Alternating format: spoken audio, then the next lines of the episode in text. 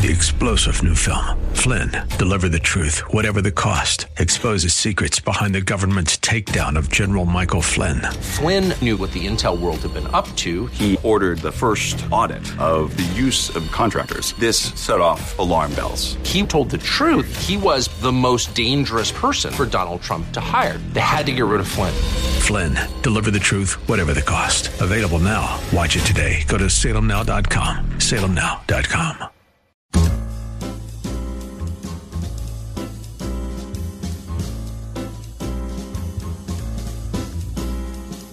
Welcome to another edition of The Ride Home with John and Kathy, live from the Salem Pittsburgh studios.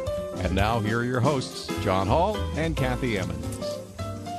Hey, good afternoon. Welcome. Thanks for coming along today for the Thursday edition of The Ride Home. Beautiful day out there, isn't it? Oh okay? my gosh. Yes, we had a lunch outside. as We had a rare fact. treat. Yeah, We got to eat with our uh, producer, Christy Stockton. hmm it was a rare treat. First time, actually. Yeah, I mean, I, it was one of those things where I was wondering, I was concerned that I would chew with my mouth open or pick up food from the floor or like one of the other like things we talked about in the air yesterday, Right. which is like None of that happened. a flag. None of those things happened, but that was the flag for like instantly judging somebody. Right. And, right. and th- there was really not a lot of pressure for us. I would say more so for our producer, Christy. like Christy, she was going to be chewing with her mouth open. Were, were you a little leery walking into this? I wasn't sure. Mm-hmm. I was, you know, I was a little, little nervous. What was on the agenda? Yeah, There was no agenda. Sadly, it was exactly like it is from four to six live Pretty weekdays. much. Yeah. you got that. Yeah. Mm-hmm. I mean, really, we didn't dig too deep, did we? No, I was like, are they gonna like fire me or something? I, Fire I you? wasn't Like Like sure. we're going to fire I you. thought I was going to get fired. I thought I was going to get fired. What? So at least we all went into it with yeah, similar viewpoint. Boy, what an anxious, nervous wreck we are. We had a good lunch at Vincent's in Green Tree, Which is a an place. absolutely underrated restaurant in Pittsburgh. Yeah. They've been so solid throughout COVID. I mean, I eat there every Friday. But I I would just like to tell the listening audience in no uncertain terms that the amount of food that was brought to our table was a little A little ridiculous. much, yeah. they they brought up a second table. If if everybody was wondering, they brought us a second table. And it's Yeah. just the three of us, right? They didn't bring us a second drink or another napkin. They brought us They another. Table. table. Yeah, they did. Uh, and our waitress. It's good to go back to I a love place our waitress, except I don't know her name. It's- I don't- feel I don't need to badly. call if my she's waitress by listening right now, I just want to say we think you're lovely, but we don't know your name. But do you feel the need to call your, your server by their name? I think that's a very I don't. nice gesture. No. As a former server, I don't want people to know my name. What What's the deal there? Hey, hey, John. What, like you- they're going to come find you? No. I, if I'm giving good service, seriously, my name is un, not necessary. It's not part of the program. What about being friendly? I'm being friendly. I'm being congenial, but I don't need to exchange names with people. Hi, I'm John. No, I don't think that's kind of weird to me. Don't you think that's weird? I don't think it's weird. Christy, Christy- you think that's weird? I, I I never like when people call their servers by their Thank name. you. It- Thank you, it's Christy. weird. Uh, Again, she's Again, in my corner here. I said this already today. Boom. I feel I know. like I'm Christy's sorry. taken his side a little so too much sorry. on no, the ride home. she just has good sense. Yeah, that's what I was afraid of. That's all. I'm She's taking just a drink of my water bottle, The which is heck? leaking today. My water bottle, which I've had for a very long time, leaked all over Christy's clock. Sorry for I, that. I want. Right. I want to say I'm sorry again. Okay, I, I, that's a good question for our listeners. Do you prefer to call? You, know, you go to a restaurant. Do you want to call your waiter? Hey, Susan. I don't mean the first time. Like you, you go to a restaurant the first time, and some guy comes over and like, "Hey, Jake." Like I'm not doing that. But we've had the same waitress probably 15 times. We haven't seen her in two years. So that would be nice You to say, "Hey, Susan, Hey, Phyllis, good to I see missed you." Yeah, or like, "Wow, I haven't seen you in a long time, Joan." I don't think so. Oh, what do Seriously, you want to? I have problem remembering people the names that I work with. I'm Kathy Evans. Okay, Let, hey, buddy, Kev. That's- Kev. exactly, Kevin. Or Kev. I mean, it's just too much. It's too. Why does everybody have to be so familiar all the time? What? See, what you want to? Should we call her, her ma'am? No, oh, Is that more fine. appropriate? Ma'am's fine. But someone's gonna, you know, do their job and bring me a salad. I don't have to be like their best friend. I would like to be their friend. It's too. It's over the top. This is a weird mix here. Okay. Anyway, let's get uh, involved in the news of the day. It's a weird mix. it is. Kath, as we always do, give us the top four. The top four at four. It's a strange lead-in. Okay, Kath. give me my Parmesan. Thursday, September 30th, 2021, and may you also be brought a second table today. Number one, A former Facebook employee says tens of thousands of pages of internal company research she has provided to the SEC prove Facebook is lying to the public and their investors about the effectiveness of its campaign to eradicate hate, violence, and misinformation from its platforms. According to CBS News, that former employee, who anonymously filed the complaints with federal authorities against Facebook last month, will reveal her identity and speak her mind in an interview airing Sunday night on 60 Minutes. The former employee says the documents prove the company knows its algorithms amplify polarizing and hateful content, adding that societies around the world are being torn apart partly because of the social media company. Profit outweighs safety on Facebook, according to the former employee. Number two. Teen use of electronic cigarettes fell sharply in 2021, the second consecutive year of big declines, according to the government's annual National Youth Tobacco Survey. The New York Times reports today that 11.3% of high school students say they currently vape, down from 19.5% in 2020 and strikingly lower than the 27.5% reported in 2019. Even with the drop, though, the survey found that more than 2 million high school and middle school students were currently using e cigarettes, which came on the market back in the early 2000s, promoted as devices designed to give smokers the nicotine fix they craved without the carcinogens that come from burning cigarettes. But of course, they began to catch on with teenagers who had never smoked. Once like they were trying to give up cigarettes, they'd just never tried it. And in 2018, the FDA warned of an epidemic of vaping among teenagers who were becoming addicted to nicotine through e cigarettes. Number three, the city of Pittsburgh doing a new thing, looking to team up with professional designers or apparel manufacturers to create officially licensed and branded Pittsburgh merchandise. Would you buy some? No. Merchandise could include t shirts, hats, and more, officials said in an announcement from Mayor Bill Peduto's office. The city issued a request for proposals for designers and apparel manufacturers who can submit their stuff online.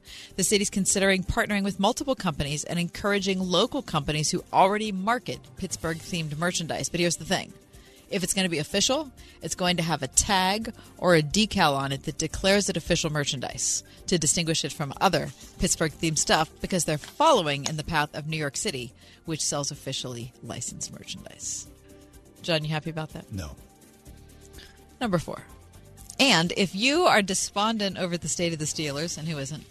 If you're in the middle of a six year emotional downward spiral with the Pirates, and if you can't believe number 71 is missing the first two months of the Penn season, let me introduce you to the Pitt Lady Panthers volleyball team, which is ranked number three in the nation. Nice. Pitt was bumped up from number four last week. They are undefeated with ranked wins over Washington State, Baylor, BYU, and Rice. Experts credit their balanced offense led by Chinaza, maybe? Chinaza Nadi? That's a guess at how to pronounce her name. And. Kayla, and Kayla Lund. And that, my friends, is your top four at four. Isn't that great news about the Pitt volleyball? Team? I love it. I like watching women's volleyball. Don't I like watching any volleyball. Yeah, me too. I, I really very, do. very I think it's a great game. Super athletic, right? I I heard uh, about the ranking on the radio, Mm-hmm. just a little blip today, and I thought, oh, I want to look into that more. Do you know I could hardly find anything online No about kidding. it? I mean, there is so little information about NCAA women's volleyball Really? online. So even Pitt PR is not uh, pushing it I was there. I was surprised that there wasn't too. more there. think they would I had to that. I had to dig a little deep to get it. I was Can happy you go? to do it. Can you go and watch a game if you're not a student or a faculty uh, member? Wouldn't be fun to I do know that? you have to wear a mask inside, and I know that there are spectators. I'm just not sure if there can be spectators who aren't students. Right. See. It's a good question. I don't know. All righty, we'll take a quick Wait, break. I got a question for you before we take a quick break. Do you know why the city's colors are black and gold? I don't mean Pitt Lady Panthers. I mean going back to like the Pit official merchandise thing. Uh, I think it goes way back to the 20s. And um, uh, what is the reasoning behind that? it does go back to the is it- 20s. How do you know that? I think 1925. How do you know that? It's Just exactly things the I've year. read. Um, That's exactly the year. Does it have something You're to do with sick. the um, the flag of the city of Pittsburgh? Or, uh, I'm not sure there. They come from the coat of arms of Sir William arms. Pitt. There you go.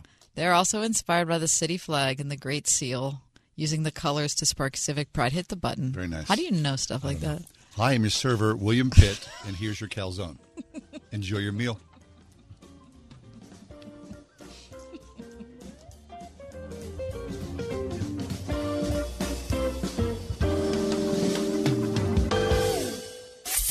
101.5 WORD. Coming up on Love Worth Finding. Are you a minister of the Word of God? And I want to just leave three thoughts in your heart about the ministry of the Word of God. What would you do and what should you do if you want to be a minister of the Word of God and you don't have to be an ordained minister? It's a message to every man and woman that names the name of Jesus. Hear Adrian Rogers' series, The Bible, the Book of the Ages, this month on Love Worth Finding. Tonight at 11 on 101.5 WORD. Is it time to push reset and get away with God? Christian travel creates purposeful pauses to discover the most scenic, sought after destinations while you immerse yourself in the wonder of God's creation. As you travel alongside the world's top Christian leaders, every step of the way will revive your faith and awaken your sense of wonder. Imagine morning devotions on the deck of a cruise ship as you pass towering Alaska glaciers or tropical Caribbean islands. Perhaps you're longing to set foot in the very places where Jesus walked and taught in Israel. Every day on a Christian cruise or tour brings you to new vistas while you enjoy uplifting music and powerful messages. Get away with God in a faith focused journey, and the unforgettable memories you create will refresh you long after you return home. For more information, visit inspirationcruises.com or call 800 247 1899. That's inspirationcruises.com or call 800 247 1899. May I tell you about 17 year old Esther in Africa? Hey, it's Michael Woolworth with Bible League International. Esther is only 17. She's part of the famous Maasai tribe in Kenya. It's a country that I visited not too long ago. Girls like Esther, they're subjected to Maasai traditions that are not taught in the Bible, including female circumcision and polygamy, where a man has many wives, and some younger than Esther are forced into arranged marriages against their will. Now, having endured this mistreatment, Esther lived with bitter unforgiveness until a Bible League volunteer introduced her to the hope of the gospel, and now she's led dozens of teen girls and young adult women to Jesus, and she's praying for Bibles so they can grow in their walk with Him. And that's exactly why Bible League and Word FM have teamed up to send God's Word to 5,000 Bibleless believers around the world. Our campaign is called The World Needs the Word. $5 sends a Bible, $100 sends 20, every gift matched. Call 800 Yes Word. 800 Y E S W O R D. 800 Yes Word or give at wordfm.com. Word FM presents our 15th annual Pastor Appreciation Luncheon, 12 p.m. Tuesday, October 19th at the Doubletree by Hilton in Greentree. A free event open to all senior and associate pastors and their spouses. Come experience a day of gratitude, fellowship, and encouragement. Tuesday, October 19th, featuring keynote speaker Pastor Jack Graham, host of PowerPoint, heard daily on this station. Doors open at 10:30 a.m. Reservations are required. To attend, reserve your free tickets now at wordfm.com/pastors. past Sunday, the governor of New York, the new governor of New York, Mm-hmm. made a impassioned plea at a uh, church in Brooklyn, where she basically said, "Hey, I, I want the, I have the vaccine. You should get the vaccine, and as God's people, it is the right thing to no, do." I no, I think she said. I don't mean to correct you, All right. but since you've corrected me so much in the beginning of the show, I right. feel like it's Go certainly ahead. about time. She said that she thought everybody in the room with her, they were the smart people. Right. They, They had the- all gotten the vaccine. So she was encouraging them not to get it, but to be her apostles, Ah, the apostles to go out and get other people to get the vaccine. All right, so the vaccine. She I also mean, said she she knew that the reason why God had decided that some should live from COVID and some should die through COVID. She knew. She knew, All right, well, which is a lot. Uh, it's a very contentious thing, right? Vaccines and masks. Uh, we've been talking about that nonstop. Jerry Bowyer's with us. Jerry's the host of the new podcast called Meeting of Minds. He is author of The Maker versus the Takers What Jesus Really Said About Social Justice and Economics. Here today to talk to us about vaccines. Hey, Jerry. Hey, John and Kathy, how are you? Good. How are you doing? Okay. I'm not I'm not okay. Just No. hearing that story, I'm already not okay. I right, know. exactly. Uh-huh. I mean, it's just a vaccine, Right. right? It's not a sacrament, nor is it some kind of devil juice. Um, I mean, can we just have a sane conversation, Yes. No. a sane medical conversation doesn't about a medical question? Yeah. Okay. cannot. So what you're saying, the plea that you are making, is just that we would look at, at the vaccine as a vaccine. Instead of Yes. as some kind of like metaphor or some kind of cultural indicator of us being in one group or one camp or another. Right? Right, a tribal marker. Yeah. Remember last week Tribal we talked marker, about that's the good. book I of like that. Galatians. We got all those tribal Yeah, markers, yeah. and now apparently this one's a tribal marker too, because everything's a tribal marker. Right. When people don't have a well-grounded identity, then they have to form an identity. And so we're going to form identities around these tribal markers. That what's frustrating to me is Christians already have an identity. Hmm. We don't need another one. We don't need a we're the smart ones, we get vaccinated, or we're the ones who have discernment and we know that it's the mark of the beast. We don't need other identities. We're able to just be Christians, to accept the forgiveness in Jesus, to amend our lives, and then to look at a medical question unclouded with all of this stuff about having to be a certain kind of person or having to be a certain part of, of a tribe. Rene Girard said, this is really interesting. Um, people people say that we we developed um, that we stopped burning witches because we developed science. And Girard said, no, we developed science because we stopped burning witches. that the gospel got us out of the crazy you know purity spirals and fights over everything and superstition. And then we could just look at scientific questions as scientific questions. So can we just evaluate this as a vaccine? The purpose of a vaccine is to decrease the probability of getting a disease that you don't already have without getting too many say side effects without the cost of it being higher than the you know than the benefit now, I'm I'm not an epidemiologist. I'm not a biochemist. I'm not going to tell you. I don't have the expertise to tell you that.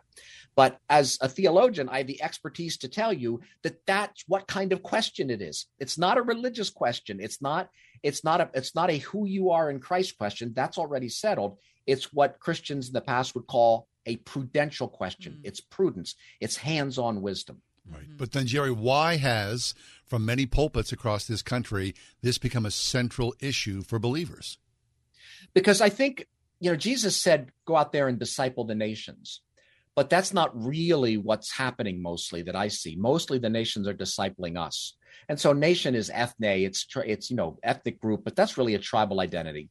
So what's happening is whatever group we're kind of part of naturally, like if you if you're urban and you've got a master's degree, there's certain like preset things you're supposed to believe, and if you're rural and you know you, you're a high school graduate and you, certain preset now i know there's people who are exceptions to all that but there's this demographic stuff and we're part of these groups and so instead of going to christ and saying christ i want to be like you and imitating christ and then going out there and taking christ to our tribe.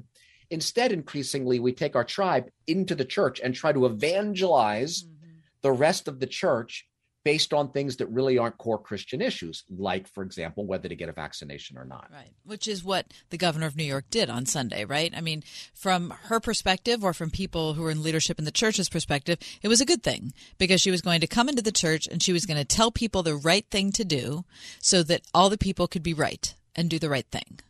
Right? Yes. And, and right. So if she wanted to go there and just do a public service announcement, I got vaccinated. I think you should too. Okay. I'm not sure that belongs in the pulpit. In fact, I'm pretty sure it doesn't. But you know, sometimes ministers will have, let people stand up and you know do announcements. But that's not what she said. She said, "Go out and be my apostles." That's blasphemy. Mm-hmm. Really, I mean, honestly, that's blasphemous to do that. By the way, I speak as someone who got vaccinated. Every member of my family's vaccinated, so I'm not anti-vaccine. But I didn't think that I was receiving a sacrament. And by saying that, I don't think I'm being an apostle on behalf of the great needle, um, you know, that saves us from our uncleanness. Um, that's that. See, and, and that's what happens when you don't have God. You then you have these religions that are completely scientific, um, and so now and are we, just weird. They just end up being weird.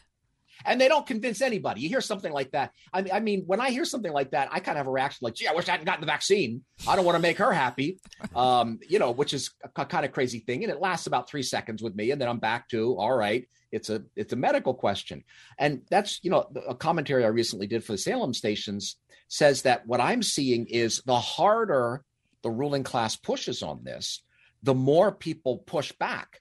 So this shaming about vaccinations I think is kind of driving people to not get them. And I had a friend who had a, a company that sold sold tchotchkes on you know various kinds of items, and one of them was T-shirts. And he had a T-shirt, and on it there was a Confederate flag, and on the back it said, "Just because you told me not to." Um, and so Wow. I, I I wouldn't wear a Confederate flag. That's not a cause I'm sympathetic with. Um, slavery and rebellion against the Union.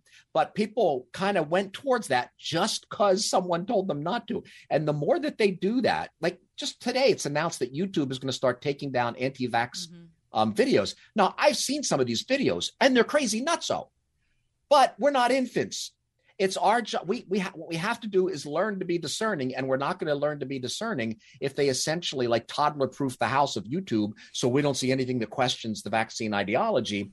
And in fact, this this stuff is going to multiply the conspiracy theories. They're going to look and do the connections with the yarn in the garage, and okay, here's YouTube, and here's Bill Gates, and here's the Illuminati. It's it's not going to make things better. What's going to make things better is everybody makes their case you make your decision and then you live with the consequences of your decision and learn from that right. that's how people go from being children to being grown-ups okay so we are living with the consequences right we're not going to reach herd immunity in this country most likely we still even uh, by us having this conversation right now jerry you know there are people on their phones or out their laptops they're typing hate towards us and saying yeah. listen right. you guys you know this is the mark of the devil this vaccine and you know you guys are part of the problem and that's where we are in the country well, sure, but it's, it's not the mark of the devil. Uh, I mean, even if you believe that there's going to be microchips with 666s in them, right. there aren't any microchips with 666s in this vaccine. It'd be a pretty easy thing to find. You know, it's out there in a lot of a lot of doctors' offices. You can look in the microscope. Is there a little microchip in there? No, there isn't a little microchip in there. Um, and by the way, wouldn't it have to go on the forehead? I mean, it doesn't make any sense. It doesn't. So it's not rational. Um, the one that I'm seeing a lot of is that it has dead it has aborted babies in it. Right. So i did a two part series for christian post in which i said look i'm not saying get the vaccine or not. I'm just saying i i want to know the truth. Let's you know let's ninth commandment this thing. Um, does it have dead babies in it and dead or dead baby cells? And it doesn't. So so you know the actual facts are you know they're not that remotely. It there was an abortion in 1973 that is an abomination to God, in my opinion. I think it's a horrible thing. So they took some of that tissue and then they made clones of it. And then they made clones. And then they made clones.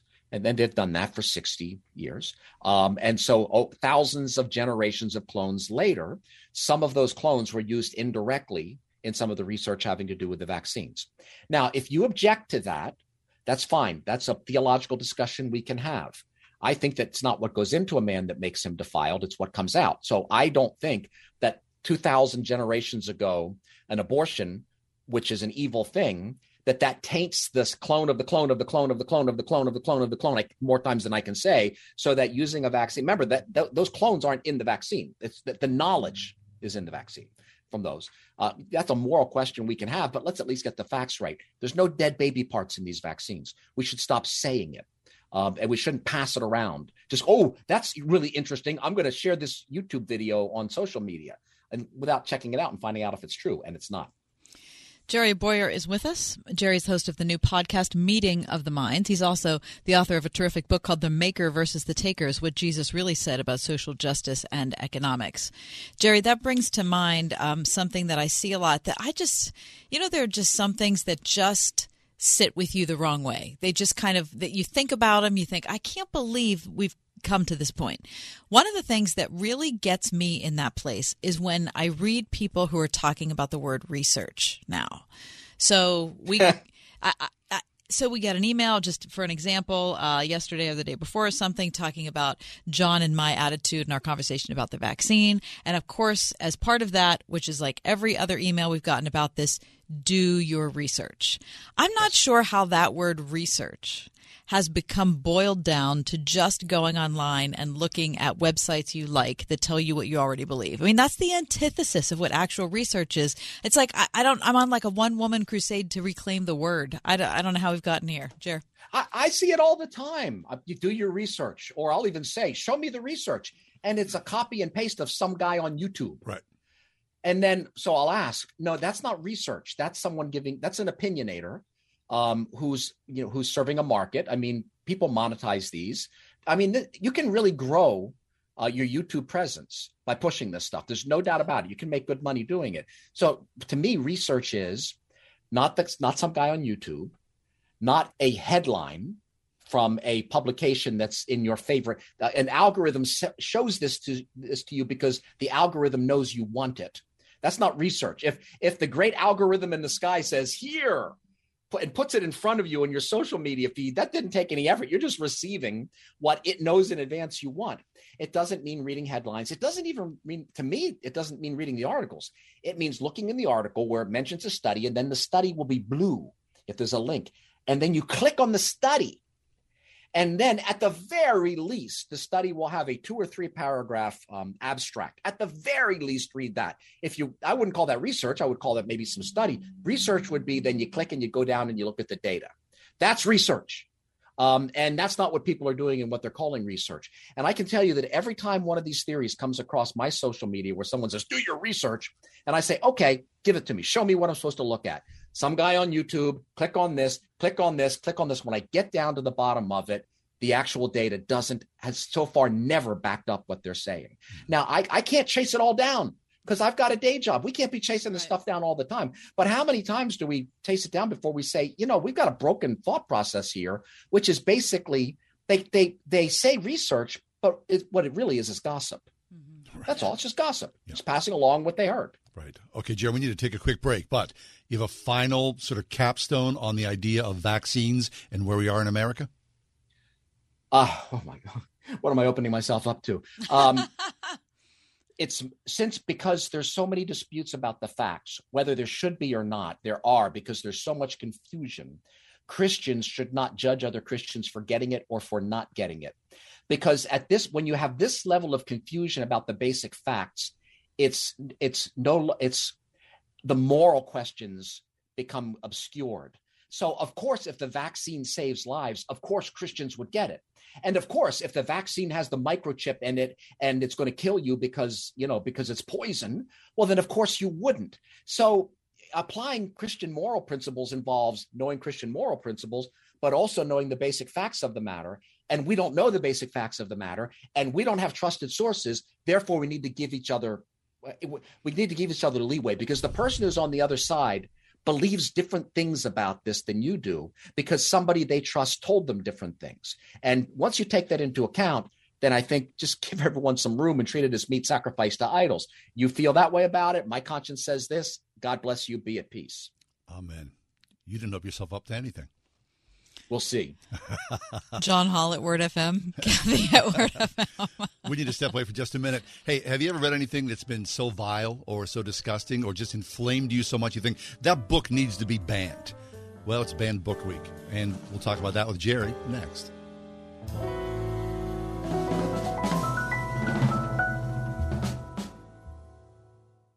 How much do you have saved for retirement? Now, cut that number in half. That's the impact inflation could have on your retirement. Have you thought about that and how it will affect your retirement plans? If not, you should. Recently, inflation's been over 5%, but even at the historical average of 3%, the value of your savings could be cut in half in 20 years. So, what can you do? Start by getting a free booklet from Kurt Kanodik at Accurate Solutions Group. It will help you understand how inflation could impact you and show you simple ways to prepare for it. To get your copy of this free booklet from Kurt Kanodik and the Accurate Solutions Group team, Call or text inflation to 412 515 3555. That's inflation to 412 515 3555. Inflation, you can't stop it, but you may be able to minimize its impact on your retirement. Call or text inflation to 412 515 3555. Firm offers insurance services, investment advisory services are offered through ASG Investment Management LLC, a registered investment advisory firm. This is Kathy Emmons.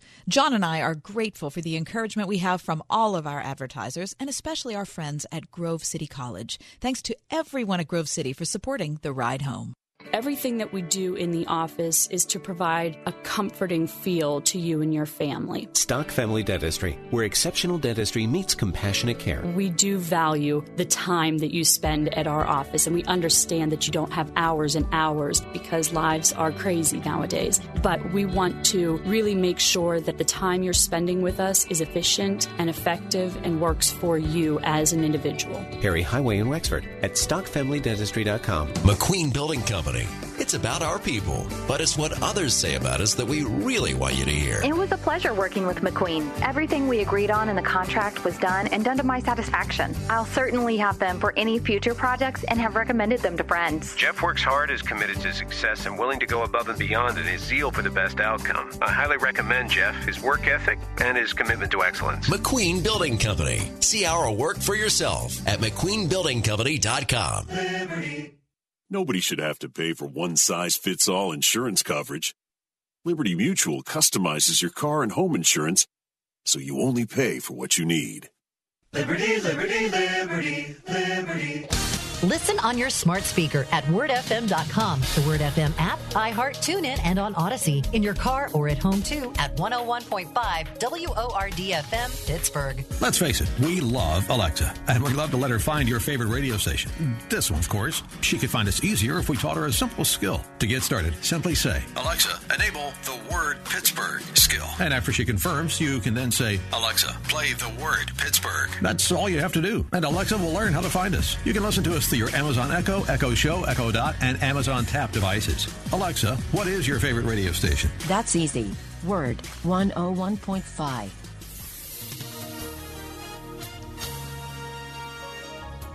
Clear skies expected for tonight. We'll reach a nighttime low of 45. Plenty of sunshine for tomorrow. Tomorrow's high 70. Patchy clouds tomorrow night with a low of 47. Saturday, we'll see a blend of sun and clouds. A beautiful start to the weekend. We'll reach a high Saturday of 76. Sunday will be overcast with a couple of showers. We'll reach a high Sunday of 72. With your AccuWeather forecast, I'm forecaster Drew Shannon. Well, the ancient Chinese did it. The Greeks did it. Here in America, we've been doing it since the Puritans. That is the burning or banning of books. Jerry, ban book week. Uh, does it mean anything? Well, it's one of those publicity things, um, and it's one of those things where um, we some congratulate can- ourselves on being open minded. Exactly. We, we do. We congratulate ourselves on being open minded, um, and we can dump on people who aren't, and, and we can play the role of a victim. Um, and of, of course, the, the weird thing about that is, is if you look at the banned book list, you can go down to your local bookstore, and not only are the books there, but there will be a prominent display.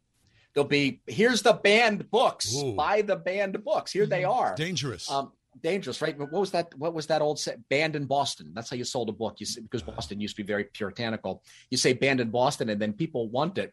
The problem is that they don't say anything about the Bible. I've looked at the banned books um, list, um, you know, pre- previous years, and they don't mention the most banned book of all, which is the Bible, which means that's the really dangerous one. The really dangerous one is the one that's so banned you don't even get to acknowledge the fact that it's banned um, because that is an admission of its power. So that's I just find that kind of interesting that it's there's a whole bunch of trans pro trans books um, and critical race theory books on the banned list when we're inundated by that stuff. I mean, Amazon's pushing that all the time. I mean, it's not my reading pattern, and yet Amazon keeps shoving it into my face. So there's got to be some algorithm that's pushing that out there. It's the these are the very opposite of banned. So Fahrenheit 451 um, is the book that we, of course, it is for any of us who've read it, it comes to your mind when you're thinking about banned books. Um, now, you've done something that I have not done since I was 14, and that is read the book. Now, I barely, barely remembered the plot of the book, but I was impressed when I read your article, Jerry, because you gave details of it that I literally do not remember. So, in case anyone out there is like me, doesn't remember details of the book, there are a couple of very important ones that seem to be left out of recent cinematic versions of the book. Yeah, we. I so you read it ten years ago, and that's good. Um, I, I, um, I was a child bride. so I, I've read it more recently, um, and I think that it's really fascinating. The book is cited a lot. It's one of the and, and the American Library Association and their banned book crowd. They talk about it a lot. They talk about this book, But they haven't read You it know, either. I don't think they have read it.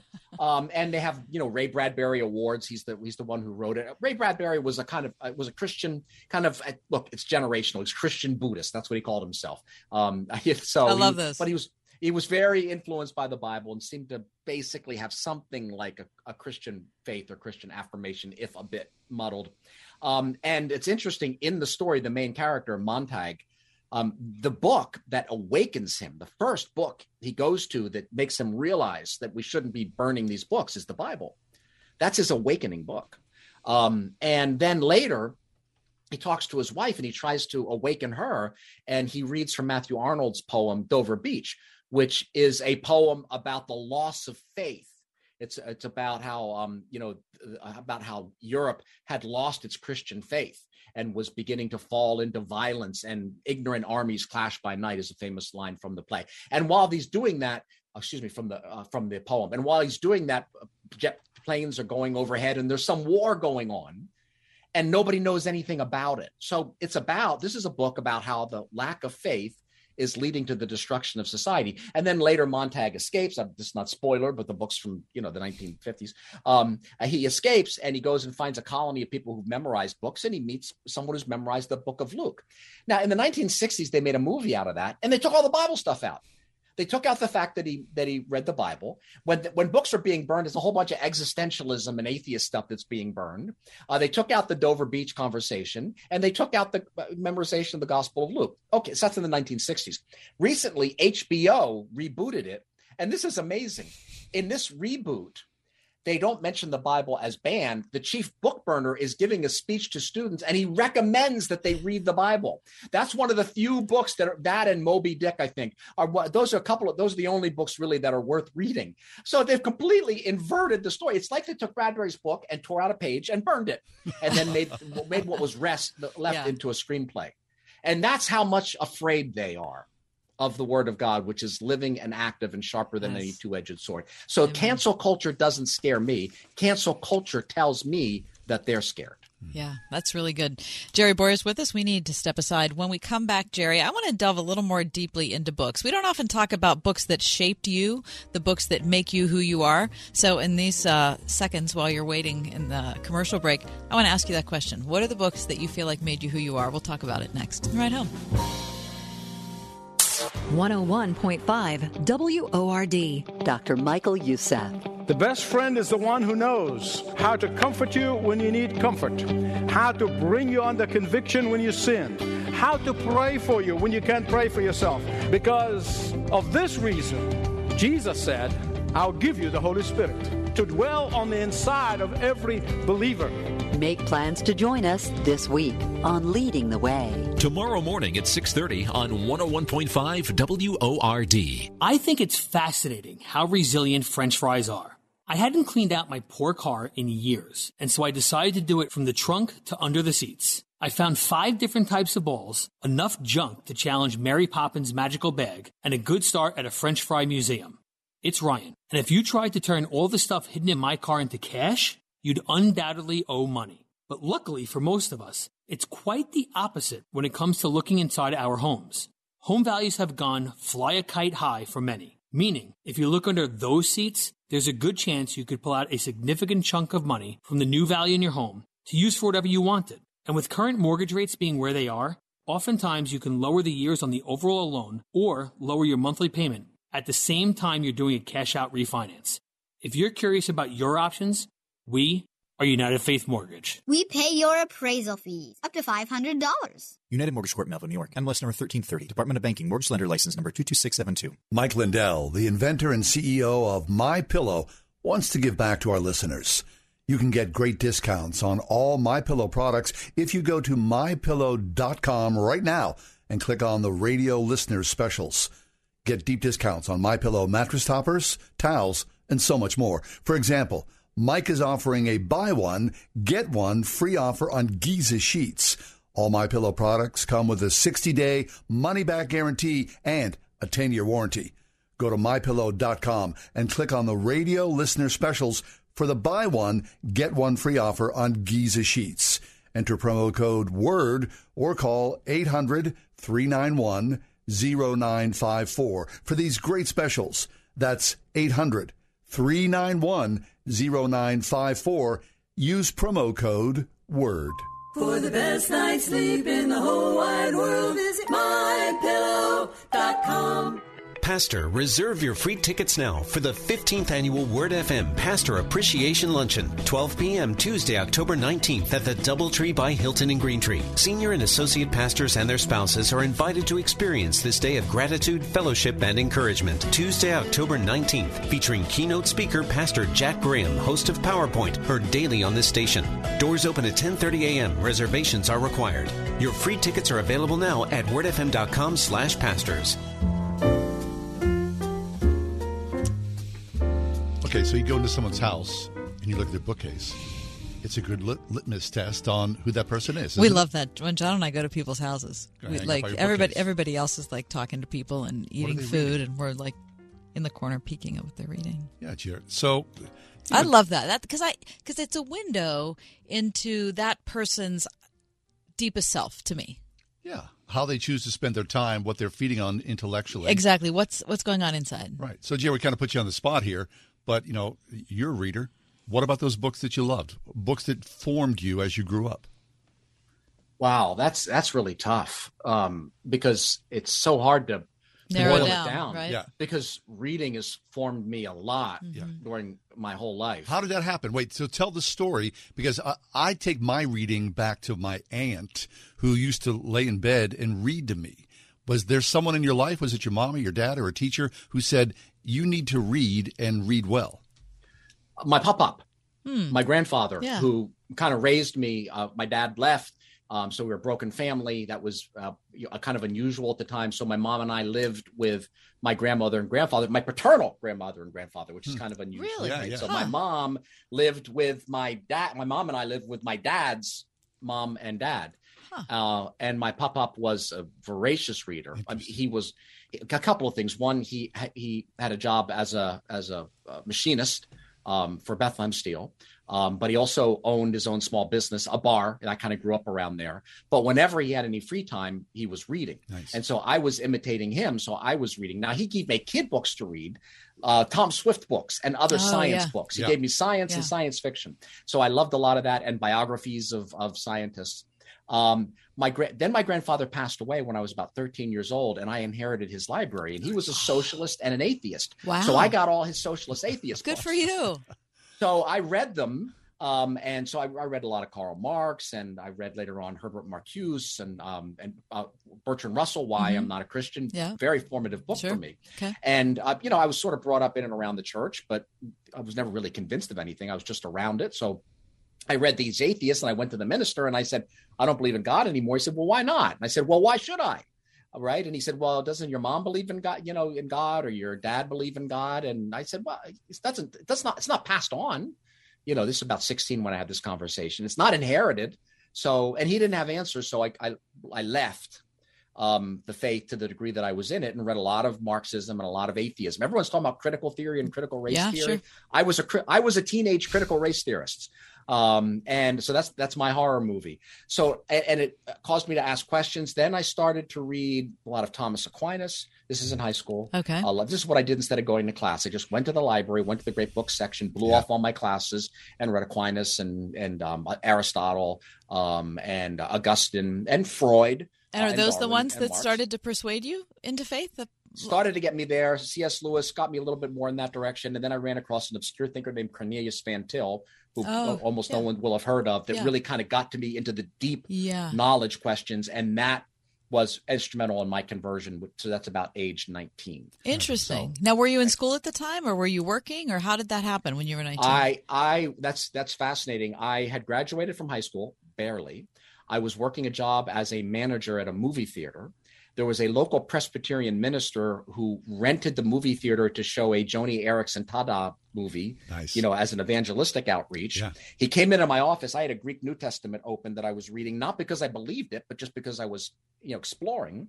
So he's so what he did is he said, "Okay, I'm going to give you books," and he just for like a year he was just giving me book after book after book. He had a doctorate, very well educated, and so that really was what formed me I love it. theologically in reformed and was kind of a and he reformed was world. a believer, and he was trying to encourage you down the path. He's a pastor. Yes, and challenging me, and had exactly the kinds of answers that I needed. Hmm. That I didn't feel like I was getting. That I didn't feel like the traditional apologetics was deep enough philosophically to really answer. Yeah. I wanted Christianity to be true.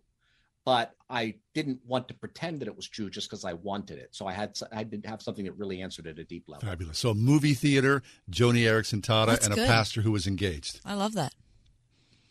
Okay, so what do you like to read now, Jerry? So the, if those are the things that formed you, and I appreciate knowing that, what about the things that are forming you now? I read a lot. I read a lot of biblical archaeology Biblical because I'm trying, and archaeology, I, I read the Bible a lot, and then I read his, historical figures who are writing at, at the same time or about the same time that the Bible is is going on. So I'll be reading the Gospels, and then I'll read what did Josephus say about this, or what did Philo say Mm. about it. So I'm reading a lot of. I'm not reading your typical like thought leader stuff that Christians do. I, that stuff's great, but that's just not what I'm pulled to right now. I'm pulled to just a much you know greater level of detail. So I'm reading a lot of Greek and Hebrew grammar. I'm reading a lot of the, the Bible in the original languages. I'm not trying to like, oh, I read the Bible in the original language. Just you're at, you asked a question. That's what I'm doing. Yeah, yeah, what and, and kind of like deep in reading the rabbis who are writing in the first and second century to help understand the Jesus context. So I'm spending a lot of time in original languages and original sources, and also reading archaeological reports about what we know about that time, so that I can. It's almost like I'm reading the Bible over and over and over again, and then I'm reading anything I can to help shine light on the on the Bible that I'm reading. Oh, that's fabulous. Okay, so then you're reading something like that Josephus wrote that informs the Bible. There's the echo within that that goes straight to the heart of it all. Right. So Jesus, when Jesus talks about, you know, when Jesus is on his way to the cross and he says that this is what happened, don't weep for me, you know, women of Jerusalem. If this is what happens when the wood is green, what will happen when it's dry? Mm-hmm. Mm-hmm. He's saying, so, you know, things are actually pretty good now and they're still killing me. What's what's going to happen when things are really combustible? Well, Josephus tells us what happens over the next 40 years, how the wood gets drier and drier and drier, and it's more like kindling. And then in 66 AD, there's a debt revolt. Um, and then that basically sets into motion violence, and then their whole society is destroyed. And I'm, in some sense, almost obsessed with seeing our wood become dry, with seeing how much we're becoming like Kindle, uh, because that's what happens when you're not connected to the vine. You dry, and we're not connected to the vine, and we're drying, and we're becoming like kindling, not like Kindle, like kindling, um, and that can easily be set on fire. So it feels like this is the crisis of our age. Are we going to follow Jesus, all of him, not just the word Jesus, not just I believe in Jesus, I'm saying Jesus, and I'm going to beat you over the head, but actually follow the Jesus that we find in the Gospels? Or are we going to break down into these warring tribes? Jesus warned about that in the Gospel accounts, and then Josephus just like he like picks up after Jesus's resurrection, and then kind of just lays out how that happens over the next generation. And I see that happening to us as well. So and Jer- it's terrifying in some sense. So then, what you're doing here is very interesting. I'm sure it's not unique for a, a, a certain subset of people, but this is something of your own creation. You have not gone to a source material and said, "I'm going to go back and read these people." But for people who are listening now who don't have that intellectual drive that you're doing, is there a thread, something that you know of that has those sort of like parallels? a study plan or a reading plan, something? Well, I would, I you know, C.S. Lewis had a big influence on me, um, and one of his famous essays is on the reading of old books, Mhm. and he Me says too. try to read two old books for every Every new, new book. book, yeah. Yeah, and I tried to do that. Uh, so reading, so don't read about Plato, read Plato, read Mhm. Aristotle, don't read about Aristotle. Um, so I tried, so as much as possible, just force yourself to Yep. read the old books. It'll get you out of your own generational headspace. In terms of people, however, who are new, I there's a couple of authors I find very helpful. One is N.T. Wright. Mhm. I think I think Tom Wright has maybe more than anybody been able to like put the gospels in historical context. Another is a Christian anthropologist named Rene Girard, who's not easy to read, but I think he he explains how we form tribes, how the tribes war with one another, how the war becomes a contagion, and then leads to a scapegoat process where we all get get, get, get together and kill somebody to try to restore peace. So he's explained that more than Well, I don't know why you think that's applicable today. it's, it's, it's just amazing how much you read what Girard was writing even in the 50s and 60s and how much it's anticipating where we are now. That's fascinating. Hey, Jared, uh, time's up, but take a second and talk to us about the podcast, Meeting of the Minds. People want to engage you there. What do they do? Well, meeting of minds podcast.com. They can go there or just type, you know, type in Jerry Bowyer meeting of minds. And what they'll get is a lot like what they just got with the three of us. Very good. Terrific. Well, we're happy to meet your mind today. Very Jerry. good, Jerry. Always a great pleasure. Thanks so much. My pleasure. Jerry Bowyer, Meeting the Minds podcast, as you just heard. Also, his new book is called The Maker versus the Takers What Jesus Really Said About Social Justice and Economics. You can find Jerry all over the web. He's on Facebook actively and Twitter as well. We'll take a break, come back.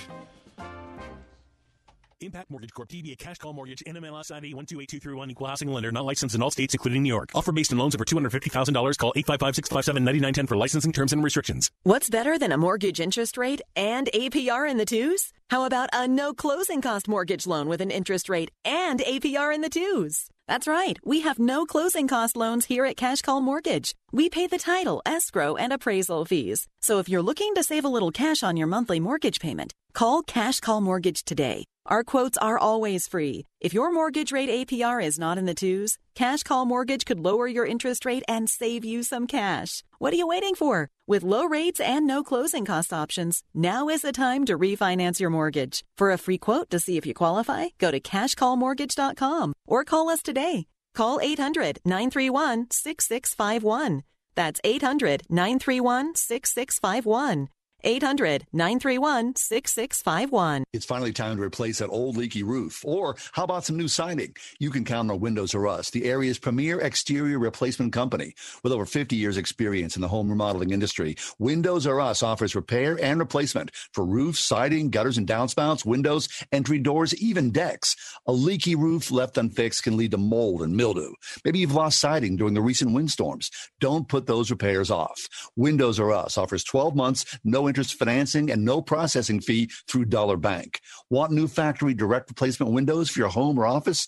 Choose from 100% vinyl, commercial aluminum, wood, and composite. And how would you like to never clean your gutters again? For a limited time, get a free gutter filter with the purchase of complete siding and roof replacement offer valid through 123121. All with 12 months, no interest, no processing fee, and backed by the best warranty in the industry. Schedule your free estimate and inspection today at Windows R WindowsRUsPittsburgh.com. That is WindowsRUsPittsburgh.com. Are you ready for a life fulfilling getaway where you can join renowned Bible teachers, best selling authors, and award winning worship artists in breathtaking locations? Sail the Sea of Galilee, gaze at the majesty of towering Alaska glaciers, or bask in the warmth of the Caribbean sun.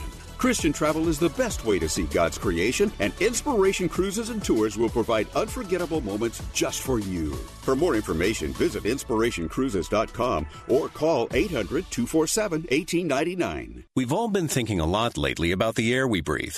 QDOT has been thinking about it for over 100 years, providing big HVAC solutions for the commercial industry, including healthcare, where air quality is paramount. Does your home deserve any less? For affordable solutions, including their new bipolar ionizer, which may eliminate up to 99.4% of airborne viruses, including SARS CoV 2, breathe easier with QDOT. Call 412 366 6200 or visit q-dot.com.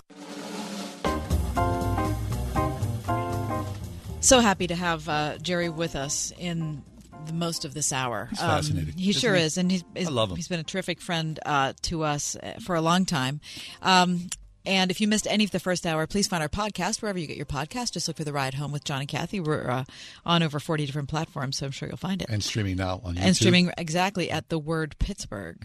Um, okay, so he talked about uh, Jerry did uh, when we asked about the the books that formed him and the books that are forming him, and um, a lot of that is um, tough sledding, reading wise. And so when I look at the books that formed me, they're they're simpler than that. Simple. Well, I don't know. Yeah.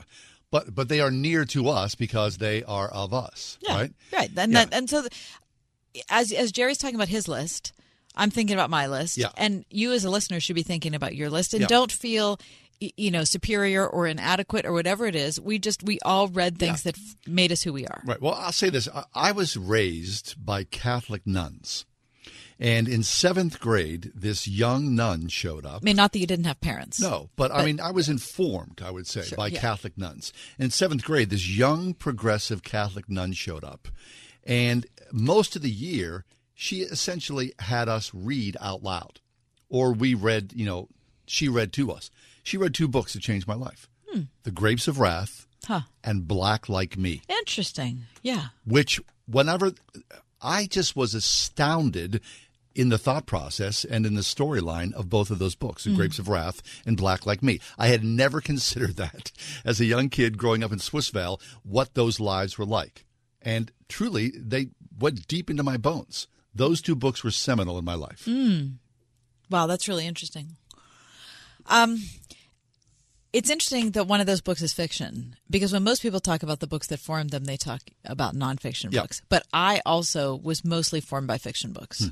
Hmm. The number one book that impacted me in my whole life is *The Wrinkle in Time* by Oh, yeah, Madeleine sure. L'Engle, and I, my dad bought it for me when I was in third grade, and I if you've never read her or never read the book, it's hard to encapsulate it. And if I try to explain it to you, it's going to sound weird. But it's a science fiction book written for kids. But what it does is it, in, at least what it did for me, is it enlarged my imagination about what God's purpose for a person might be and what impact a very normal day could have on a universe A normal day. just a normal A day, regular day. could have on a universe. And it tells it through fantastical creatures, through a Christian worldview to a kid. That's fabulous, yeah. Uh, And it's a it's a very complex but a very simple read. I read it when I was in third grade. Right? Yeah. But love I read it again last year because it's it's that good. Very nice. All right, we're going to step away for just a minute. Uh, how about etiquette? Is etiquette a thing anymore? Can a 1952 etiquette guide help us to entertain and navigate today? You think That's I had bad, you think I had bad manners at lunch? Hmm, I don't know. White gloves and all. That's next on the ride home.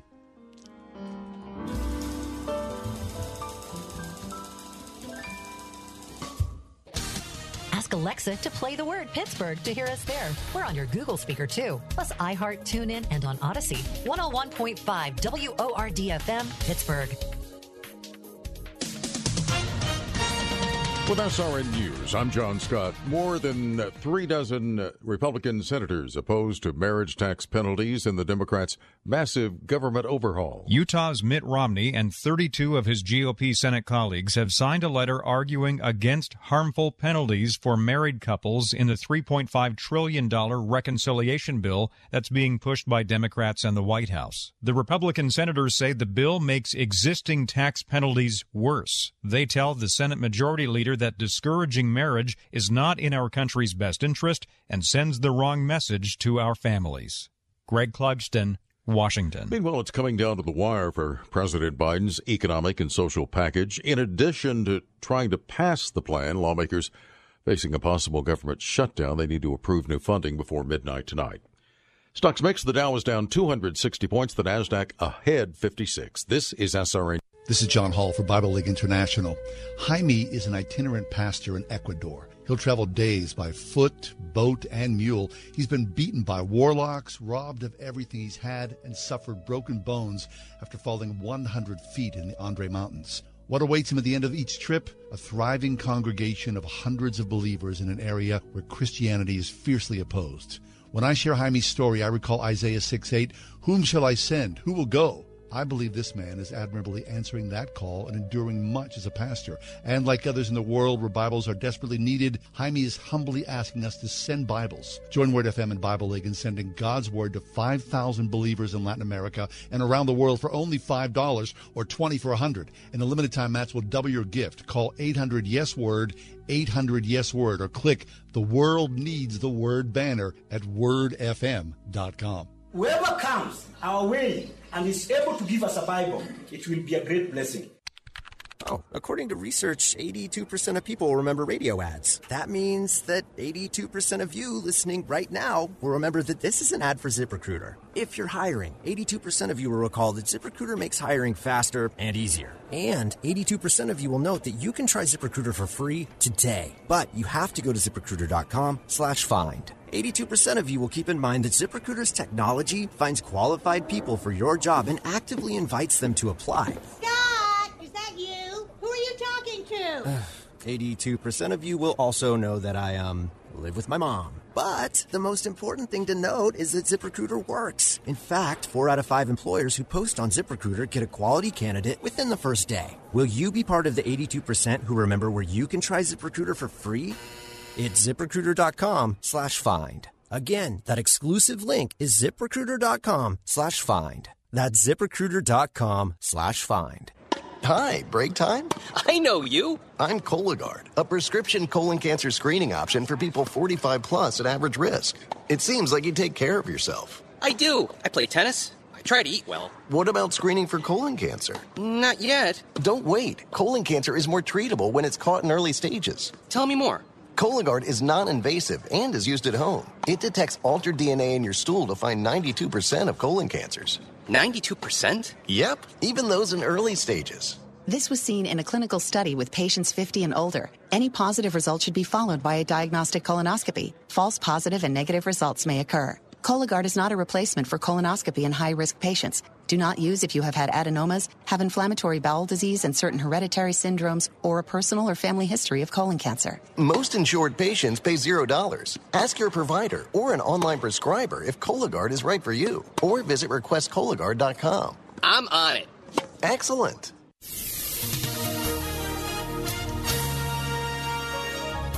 Clear skies expected for tonight. We'll reach a nighttime low of 45. Plenty of sunshine for tomorrow. Tomorrow's high 70. Patchy clouds tomorrow night with a low of 47. Saturday, we'll see a blend of sun and clouds. A beautiful start to the weekend. We'll reach a high Saturday of 76.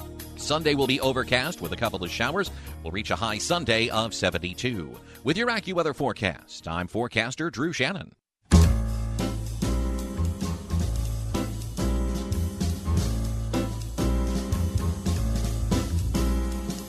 Welcome to another edition of The Ride Home with John and Kathy, live from the Salem Pittsburgh studios. And now, here are your hosts, John Hall and Kathy Emmons. During a COVID lockdown, those uh, especially a few fraught months where we saw no one. Yep. I, I was thinking a lot about entertaining, and not unto itself is sort of a um, antique phrase, isn't Yeah, it? I was going to say. Right. Entertaining. Or entertaining. We're My having guests and I do a lot of entertaining. Right. Now, I mean, it's good to have guests over, right? It's good to have friends over. And, you know, now you would say, we're not entertaining, we're just hanging out. We're having people over. Right. But there is, or at least was, a certain time in American history, a certain class of people who were involved in a structure, a stricture, I would say, Mm. of proper etiquette Mhm. on the necessity and the rules of how to entertain properly. And they were of such influence that that filtered down to the average person. Well, I remember watching like, you know, old black and white television shows, right? And seeing people, quote, entertain. Like uh, Dick Van Dyke. Uh, right. What was her? Uh, Richie was the kid. Right. What was their name? uh, the Van Dykes, uh, Dick Van Dyke's family. yeah. What was his name on there? uh, the Petries. Petri. That's right. So the Petries would invite mm-hmm. Buddy and Sally over, and Right. you know, they would play games, And they would sing, Right. and dance and perform with the band in Yeah. the living room. And I, you would think, and she is- would make ribs. Yeah, the height of in her perfect sophistication. pedal pushers, Or everybody would wear, you know, a dress and heels. and the men were wearing ties. Yep. And, you know, everyone looked very debonair. They'd invite way. the boss over. And so as a kid, you'd think, that's what it is to be an adult. Okay, so an old book, 1952, it was written, Amy Vanderbilt's Complete Book of Etiquette. And in it, it details the intricacies of what it was to entertain post World War II America. And we're right, we're talking about this because it's in today's Wall Street Journal. It is. So, what the Wall Street Journal has done is taken snippets of the original book, eh, the reality of then, to an update for today. All right? So, here rules for hosts. This and in the book. Okay. she says this provide a menu. Formal dinners are accompanied by a printed menu, writes Vanderbilt. Oh, my Quote, always in French, script, or written in script like handwriting. All right. The Post says, verdict, a home printer makes this simple to pull off, and a little theater is always fun, but French might come off as très corny.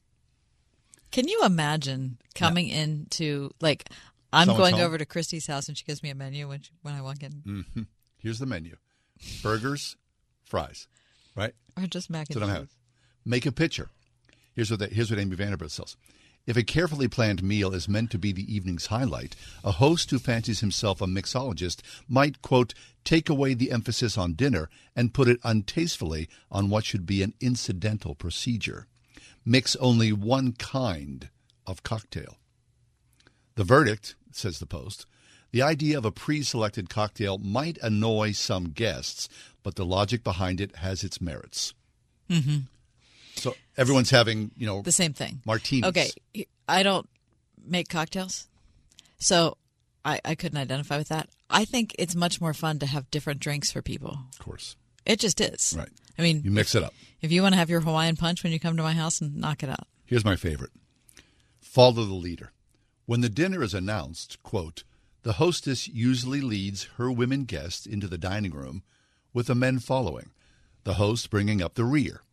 The men step forward and hold chairs as the hostess indicates where each lady is to sit. Then, at her cue, the men seat themselves. The Wall Street Journal says even if you wish to resurrect this forgotten bit of dinner ritual in the name of social anthropology, your guests would need stage directions and a dress rehearsal to pull it off. Simple can also be elegant. Mm-hmm. That's like a little parade walking in, right? It sounds like what cattle do when they're being moved from one pen into another. Well, there's a flow. Uh, uh, There is, there is. Uh, Now, here's. I'm not. I feel like I'm being dismissive of. I, I am being dismissive of Because it. it feels- It feels so forced. ancient. However, I appreciate the fact that there is something about manners that is a good thing. I mean, when when William Wilberforce, Wilberforce was, you know, beginning his campaign against slavery in the uh, in England, he it was also a revolution for manners because he felt like all of society that that their embrace of slavery was shown in many other areas that they had declined overall in every regard.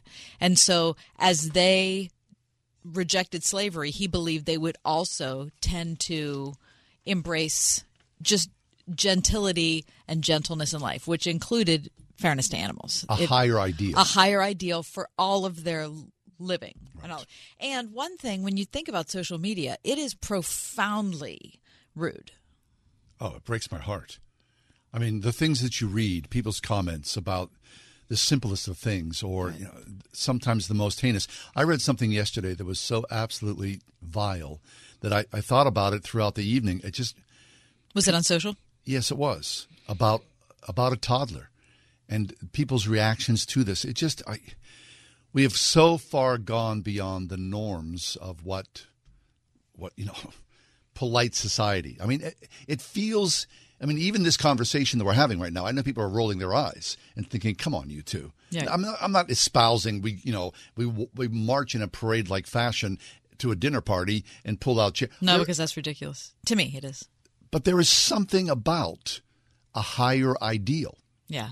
There's something about cleaning ourselves up, presenting ourselves, and acting like an adult. And if we do it physically, socially with each other, in our minds, I think we try to rise to the occasion as well. We act as if we are actually better than ourselves. Do you feel like the way people dress is an example of that? Listen, my sister Or an outgrowth of it? My sister was a yeah. This is again an old. My sister was a stewardess for Allegheny Airlines way back in the 1960s, and so when she first started to be a stewardess, of course, she was wearing a little pillbox hat and white gloves. And you were a little kid watching that? Yeah, and they had to measure, you know, from her kneecap to the hemline of the skirt. It was very everything was very carefully plotted out. Well, she retired in the 80s, uh, late 80s, and you know, she bemoaned the fact that oh, people are just, you know, bringing plastic bags on the airplane as their luggage. She saw sort of like, you know, the the fall of society. What we would ascribe to as polite society and where we are now. And for better or worse. And I'm sure there's a lot more better to it in some ways, but there's also a lot of worse to it that we've lost our moorings in some way. I don't know. Christy, from your perspective, you're 27 years old. Do you feel like people Seems have lo- crazy. Do you feel like people have lost their moorings? Do you feel like they're impolite, Um, no. unmannerly? Okay. Maybe I'm, I just maybe growing up in with technology, uh, they've always just been that way for me. So people have always been rude and kind of, I don't know, dismissive. Have you ever been to a dinner party? N- no, I don't think. See, I, when I lived in New York City, uh, I was a bartender and would bartend at dinner parties. And again, it's a socio-economic thing. People of you know a- another status would gather together in gowns and tuxedos. Really, in gowns and tuxedos. Yes, and I would be, you know, the, the bartender in the living room mix, mixing, you know, Tom Collins or martinis or you know, whatever. And you would see that. And me, a blue collar kid growing up in Swissvale, I was amazed. I was in awe in some ways that I found myself in this setting. And it was like being in a museum. But I loved it so much to sort of peel back this veneer and see people from a totally different perspective, you know, in an economic Okay, what did you see? What I saw, uh, actually, more often than not, was great fun and humor. This was a different class of people. They didn't have the same worries that we did in Swissvale. They were talking about things that were far beyond me that I appreciated. It was an it was a peek into something that was So they didn't make you feel badly about you. uh, as a servant. There were people who would look down their nose at me, but I mean, I was the bartender, so everyone's nice to the I was going bartender. to say you're everybody's friend. right? I just appreciate the idea of us finding whether it's me reading Black Like Me or being on in a penthouse on Park Avenue. In life, you will find yourself in certain situations that if you have the wherewithal, you're able to fit in and react Yeah, in and- kind. And I think or that's really learn. important. Yeah, or learn how to. That's all. That's the whole point of it, I believe. How do we find our way through life and do so with good grace and humor? That's all.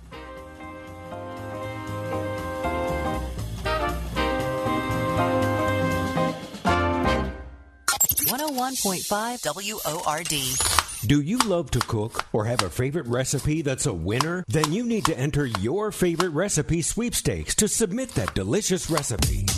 The winning submission will receive a year's worth of meats from Good Ranchers.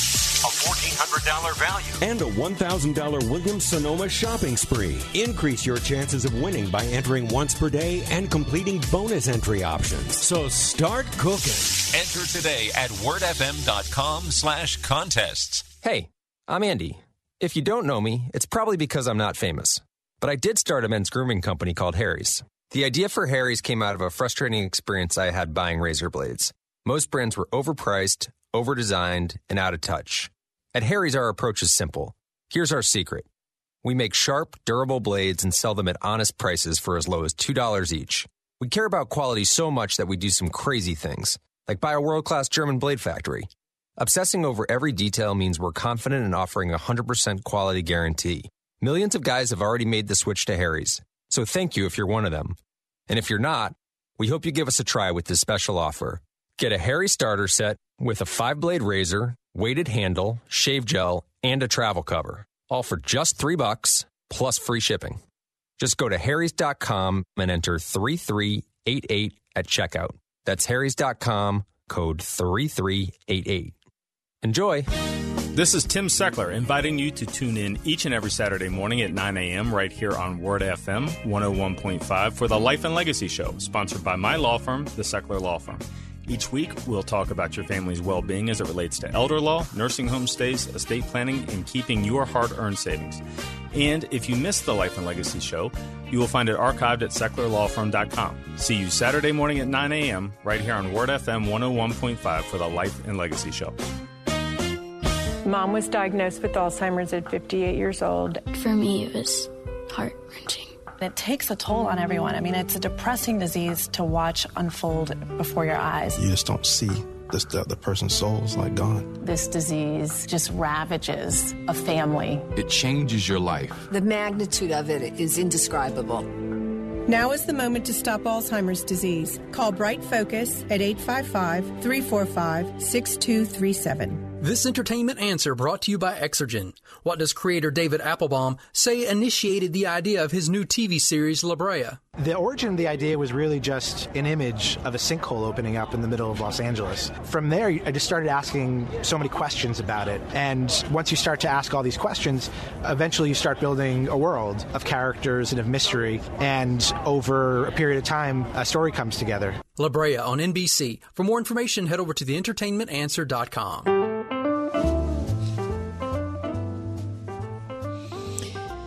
Dan Darling is with us. We haven't talked to Dan in a while. Always happy to have him on the show. He's the author of several books, including The Dignity Revolution, The Characters of Christmas, and his latest book, I think it's his latest book, The Characters of Easter, The Villains, Heroes, Cowards, and Crooks Who Witnessed History's Biggest Miracle. Dan, good to have you. Welcome back. It's great to be with you. Uh, hope everything's going well in your part of the world. It sure is. I mean, it's a beautiful, sunshiny day, Dan, and uh, we're happy to be here. We sure are, Dan. Okay, so uh, like you, we follow along. Uh, you know, look at um, media, whether it's uh, television or online, and I, I, think some of us, you know, uh, follow along pundits that we sort of elevate to maybe not godlike status. You mean like on social media? Yeah, right. I mean, whether it's you know social media or it's on the tube, right? Um, right. So maybe it's an influencer, or maybe it's a pastor, or maybe it's a writer or an actor. Yeah, and, and, those people are important to us. Could be a politician, right? So we look at those people and they think these guys have the answers, and I'm going to follow along with these guys. But you know, uh, more often than not, in the modern world, it doesn't sort of equate to what the um, the structures that we need that historically are important, Dan. And, and there is a, a, big divide, right, between the, the sort of sweep of history and what is right and true then and now, as opposed to you know sort of the tweet that's important for us to know about. You right know what. I'm saying? Mm-hmm. Yeah, absolutely. I, I think you know what we have. Uh, we're, we're in this digital age where it's so easy to um, to find content, and in many ways that's good because um, you know we we have access to really good content. You could stream sermons and read great articles, and you know you can uh, study the Bible online. You can do all kinds of things. You can connect with people in ways you never could before. But yet also, uh, we're more prone to being shaped and formed sometimes by voices throughout the week that may may or may not be healthy for us. And so I think one of the things we need to think about in this age is, you know, what is shaping and forming our hearts? Uh, when I was a kid, my parents, I think rightly, uh, warned me about the way that pop culture can kind of corrupt our hearts. And as a parent, I'm sort of shielding my kid as much as I can from some of the worst of pop culture. But I also think we need to think, even as adults, about how uh, political content, opinion content, all that stuff that may or may not be good, how that also can corrupt our hearts a little bit and uh, shape and form us in ways that are at odds with uh, what, what Christ wants to do with us. Mm. I think it's a big challenge. I find it a challenge for myself, Dan, because there are certain voices. I mean, we're all like that. There are certain voices that we like, There's, that we gravitate toward. Mm-hmm. So I'm just going to go for pastors right now. So, you know, some people absolutely love John MacArthur, right? And whatever John MacArthur says, and you know, listen, if you're looking for a book, you should go look at the books that John MacArthur's publishing house puts out. Mm-hmm. Or you're going to find someone who absolutely loves everything the Pope writes and everything he mm-hmm. talks about and his whole attitude and his more progressive outlook on uh, culture and faith. And then there are other people that are going to find, you know, a, uh, a Russell Moore that, that, oh, that he, he's the guy that I really follow. And, and I think that any of those people certainly have benefits and have done a lot of terrific things in life. Um, but if you only follow the one person or you decide that he's the one or she's the one that's going to be the arbiter of everything good, and if, well, if she likes it, then I like it, or if he likes it, I like it, then I, I don't know. I feel like I'm always being sucked into some silo or some subgroup that's making me dislike the other groups. Yeah, that's such a great point. I, I think we need to have discernment, right? Um, where we we read, we listen to great podcasts. We, you know, look, I'm I'm someone who writes books and writes articles, so I want people to read those, and everyone else does. Um, but I think most of all, we should be formed and shaped, first of all, by the spiritual disciplines, by the Word and prayer. Uh, but I think secondly, just by our local community, our local body of believers, and I think having community where uh, we um, we share the same um, uh, faith, we share the same beliefs about God, about the scriptures, but people come at things from a different perspective, and it can be sharpened a little bit that way. Uh, to where we don't make one or two voices the sole sort of uh, arbiter of what we believe, even good voices, right? Yeah, even sure. voices that are important. I think we need to be wise about that. Um, and really, you know, I think I'm, I'm actually more concerned about the way that we're, we're slowly replacing spiritual content with, I think, cultural content, political content, to where, you know, we might go to church once a week and hear a sermon, but five days a week we're getting catechized and shaped by, you know, uh, our favorite pundits on Facebook, our favorite political podcasts, and all those things can be really good. But I think we just have to be careful. You know, uh, when I was a kid, my parents would always just tell tell me, you know, what goes in your mind shapes you. Garbage in, garbage out. And I think there's a spiritual principle in Romans that talks about us renewing our minds, and and I think we just really need to get back to that. Right. Okay, so Dan, then you, as a, a writer, a thinker, someone you know who's who got some some influence here, who are you following along? Right. I mean, uh, the th- the thing I think I, I find fascinating is that we all try to follow. If you know, if you're so inclined, you try to follow a wide variety of voices, opinions, Hopefully and you do. styles. That's Hopefully you healthy do. to try to do that. But the problem is, though, that you know now with you know the boogeyman in the corner, which is the algorithm, it pushes you into a little bit of a box and keeps you away from things you would not necessarily find if you were so you know in the older days intellectually stimulated to go out and reach for different voices. So, are you able to break free of algorithms and sort of discover voices that you would not necessarily have found, you know, just you know out there searching? Well, I, I think we have to be intentional about, as you said, reading, listening to from a, a, a wide variety of voices and, and people that might challenge us. Um, I, I also think we, we need to just cultivate good community so that we have friendships and uh, conversations with people who are not listening to the same people we're listening to, or maybe aren't listening to anybody at all. Maybe they're not as um, engaged online. Maybe they're listening to other voices, and we we can sort of have those back and forth that can sharpen us.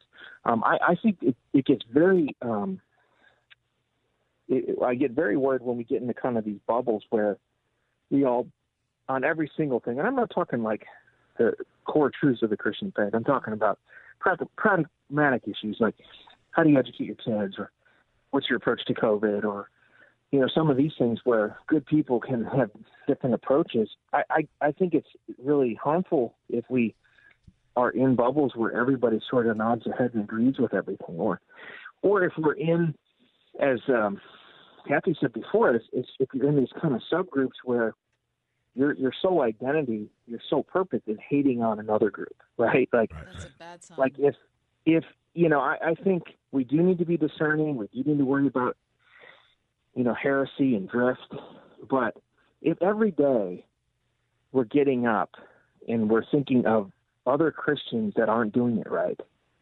um, you know, maybe something's wrong with the way we're approaching uh, things. That that we're being shaped and formed to hate and despise uh, other Americans, other Christians, even. That division in the church is even. I don't. I don't know if it's worse. I'm not sure what's worse um, because that division that that it has been developing over the last decade, uh, American versus American, is certainly something of great concern to me. But I think it's a deeper concern is the is the vitriol that Christians um, regularly approach other Christians with, and I just I don't get where I. I guess I have a lot of ideas as to how that's formed in a person, but I, I guess I'm surprised at how we tolerate that with other Christians and how we've just come to see that as part of contemporary Christian life. When I think that it should be called out wherever we see it, whether it's in our local churches, in our neighborhood, we can't, believers can't treat other believers like this. I, I agree with you. I'm I'm really grieved by the disunity, and what's really grievous is, for the most part, it's disunity not over um, core issues of Christian orthodoxy that we can't budge on, but it's over secondary and tertiary things We're good Christians just come at it differently, and we're go, we're fighting like crazy over over these kinds of things. And I, I think there's a couple of reasons for that. I think number one is, as John mentioned, you know, we're we're in an age that incentivizes extremism and, and incentivizes um, disunity and discord. Um, but as Christians, you know, we don't have to go with the spirit of the age. We can defy the spirit of the age. And one of the ways we can be countercultural is to be a unifying spirit across divides. And we can even do this online. I mean, we can be people who will commend various people, even if they don't agree with us, or even when we have spirited disagreements, which I think are important. Um, can we not say, hey, listen, I strongly disagree with you on this. I, I land in a different place than you do, but I really value your opinion, and um, I'm thankful for this engagement. Or, you know, I, I don't I don't see it the way you do, but I understand why you come at it from that perspective. Just that kind of spirit. You know, Romans tells us as much as possible live at peace with all men. Yeah. Um, when you look at all the traits in the New Testament for spiritual maturity, whether it's the traits for spiritual leadership in the church or just the fruits of the Spirit in other places, they all mention issues of temperament, of gentleness, kindness, not a brawler, not quarrelsome. Yeah. These are markers of spiritual maturity, and I think we've forgotten that. I agree. And, you know, I, I as you and Kath bring up this point, Dan, I, I think about this. You know, how many times have you been, you know, at church – and maybe there's you know a, Wednesday evening meeting or you know before church on Sunday, and there are different opinions that are traded, or there might be even harsh words between each other. But then when worship starts, and this has happened to me, you know, you know, you disagree with someone, and then all of a sudden, you know, you're in worship and you look across the aisle and you see that guy or you see that woman, mm-hmm. you think, man, you know, this past week, uh, I was being unkind towards that person, and now I'm together under this umbrella of Christ. And, uh, all that gets wiped away. Hopefully, it does. Or you know, someone's serving communion, and you think, here we are, all of us sharing the body of Christ. I mean, mm-hmm. would we go back to that and think about that and engage in that with a regular, you know, on a regular basis? That all of us are in the body of Christ. If the church can't get along, then what hope do we have for the world? Right, and I and I think we need to elevate the pursuit of unity as something that's very important and not some kind of a nice side benefit if it could happen.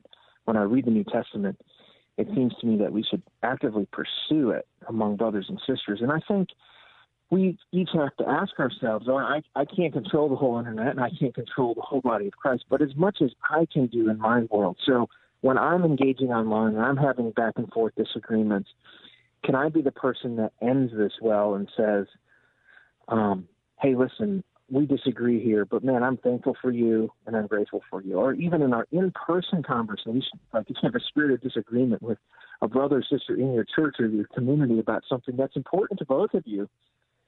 Can you can you come to a place where you say, um, man, I disagree with you. I don't I don't see it the way you do, but I love you and I value you as a brother and sister in Christ. I mean, this is this is the whole point that we come, as you said, we come on Sundays and we worship God and we share the cup and share the, the, the bread together, uh, not because we're like all the same, because we're so different. We come from different places, different backgrounds, different ideas, but we share this uh, love for Christ and we share the fact that we're all sinners who um, have been given this amazing gift of grace. Amen to that. Dan, always a pleasure. Thanks for being with us here today. Take care, Dan. Thank you both. Appreciate you and the work you guys do. Yeah, we feel the same way about you, Dan. Mm-hmm. Daniel Darling, host of, I'm sorry, author of The Dignity Revolution. Maybe he could make it into a thing. He could host it. May I tell you about 17 year old Esther in Africa? Hey, it's Michael Woolworth with Bible League International. Esther is only 17. She's part of the famous Maasai tribe in Kenya. It's a country that I visited not too long ago. Girls like Esther, they're subjected to Maasai traditions that are not taught in the Bible, including female circumcision and polygamy, where a man has many wives, and some younger than Esther are forced into arranged marriages against their will. Now, having endured this mistreatment, Esther lived with bitter unforgiveness until a Bible League volunteer introduced her to the hope of the gospel, and now she's led dozens of teen girls and young adult women to Jesus, and she's praying for Bibles so they can grow in their walk with Him. And that's exactly why Bible League and Word FM have teamed up to send God's Word to 5,000 Bibleless believers around the world. Our campaign is called The World Needs the Word. $5 sends a Bible, $100 sends 20, every gift matched. Call 800 Yes Word. 800 YES WORD. 800 Yes Word or give at wordfm.com. With today's technology, anyone can take a video, but getting it ready for prime time, that's something many churches aren't equipped to handle. Here at Salem Video, we offer churches everything they need to go from rough cut to picture lock. With your raw footage, we can produce great looking videos for your social media, podcast, website, and even live service element. From text animation, visual effects, transitions, logos, music, and more, here's where we put it all together. What can Salem Video do for you? Ask GM Brad Marshall at 412 503 4770. Hi, we're Katie and Ryland Weber, the founders of Convive Coffee. For more than five years, the heart of Convive has been to serve our community by sharing life and great coffee together. Sourcing beans from around the world, Convive Coffee samples and roasts right here in Pittsburgh. Come visit your local Convive Cafe at Adams Shoppes in Mars, McCandless Crossing, and Butler Street in Lawrenceville. We hope to see you soon at Convive Coffee. COVID vaccine alone will not fully protect you from the coronavirus. You also need to be vigilant. It is critical to take a reliable temperature reading with the Exergen Temporal Scanner. It's the only thermometer whose accuracy has been proven in more than 100 clinical studies. Vaccines may not be enough, and thermometer accuracy matters. Learn more at exergen.com. Exergen is changing the way the world takes temperature. We are everywhere on your radio at 101.5 WORD FM Pittsburgh, at wordfm.com, the Word FM mobile app, iHeart, TuneIn, and Audacy. I'm a 40 year old man that walked in there to get his high school diploma. It was very hard for me, but Miss Araceli, she gave me direction. At age 47, Marco finished his high school diploma. 50% of getting your high school diploma is walking through those doors. The other 50% is doing the work. No one gets a diploma alone. If you're thinking of finishing your high school diploma, you have help. Find free adult education classes near you at finishyourdiploma.org. That's finishyourdiploma.org. Brought to you by the Dollar General Literacy Foundation and the Ad Council.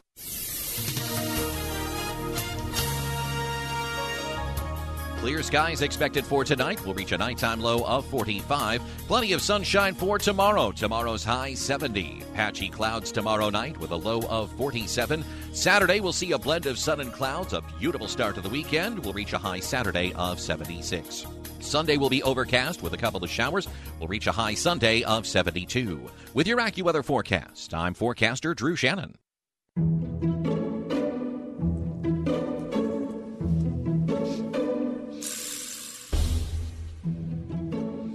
This make sense. Does what make sense? Garbage bags. Yes. Of course. What do you mean? Here's my frustration. We generate garbage. Yeah, a lot of it. And then we put it in a bag. Mm. And then we carry the bag downstairs. Mm. We carry the bag outside. And then we put the bag in a can. And then the wonderful garbage men who've worked the entire time during COVID, never took any time off and never was, were able to stay at home and work. They come get it and they take the bag Yep. and they put the bag in the truck with all the other garbage. So now we've added to the garbage, we've added more garbage because that's the garbage that's wrapped around the garbage.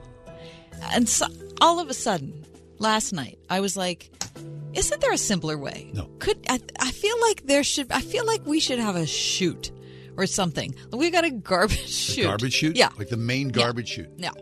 I The garbage that- chute goes right from wherever we're generating our garbage and it goes out to a unit that gets emptied into the garbage truck and then we're saving all the bags. Right.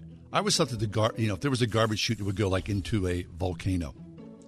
That would like burn up right away. That's a great idea. I'm sure that wouldn't generate any uh, difficult gas for the human to deal with. It's already a volcano, and anyway, the garbage bag makes sense to me. Of course, it does. What are you going to use? Like, like put it out Uh, in the okay, curb? so what I'm saying garbage? is is in right now it makes sense, but ultimately it doesn't make sense. It's we're, it's more garbage. Okay? I don't know. That made sense. All right, does this make sense? Chipped ham. What the heck Is that? is chipped ham. Okay? First of all, it's a loaf. It's not like roast beef, it's a loaf. Now, look, I've eaten one million chipped ham sandwiches in my life, and I like it. However, if you bring someone in from out of town who's out of Pittsburgh and you go, You want some chipped ham? They're going to go, What is this? It's weird. You know it's weird. And I had a friend who was in a meat processing plant, and she'd go, You do not want to know what's in chipped ham. So, chipped ham, does that make sense? Because really, what is chipped ham? I got to say no on that. And it pains me. It pains me because I too have had 10,000 chipped ham sandwiches. Yeah. But there is something seeing it in solid form, the pre chipped form, that makes you think that there's something Nefarious. going on in there. It's manufactured. Of course, it's manufactured. It's not a natural product. No, I mean no. Some part of the you know cow or pig is not the chipped ham part. And try to explain to someone who's not from Pittsburgh what a ham barbecue is. Yeah, garbage bags make sense. Of course they do. No, I mean ultimately they don't, Chipped but we ham? have to have them right now. kind of on the shelf there. 101.5 WORD. Pittsburgh's favorite Christian music is here on the weekend. With the best new music. New music, Come what may, new music from We Are Messengers. in the arms of Jesus, come what may. Relate from For King and Country. Can you, can you relate? And every morning, new from Pittsburgh's own Aaron Shust. The best new music and Pittsburgh's favorites. Sponsored by Trinity Jewelers. 101.5 WORD. On the weekend. It's no secret that the Western Pennsylvania and Pittsburgh real estate market have exploded, especially in the last couple of years.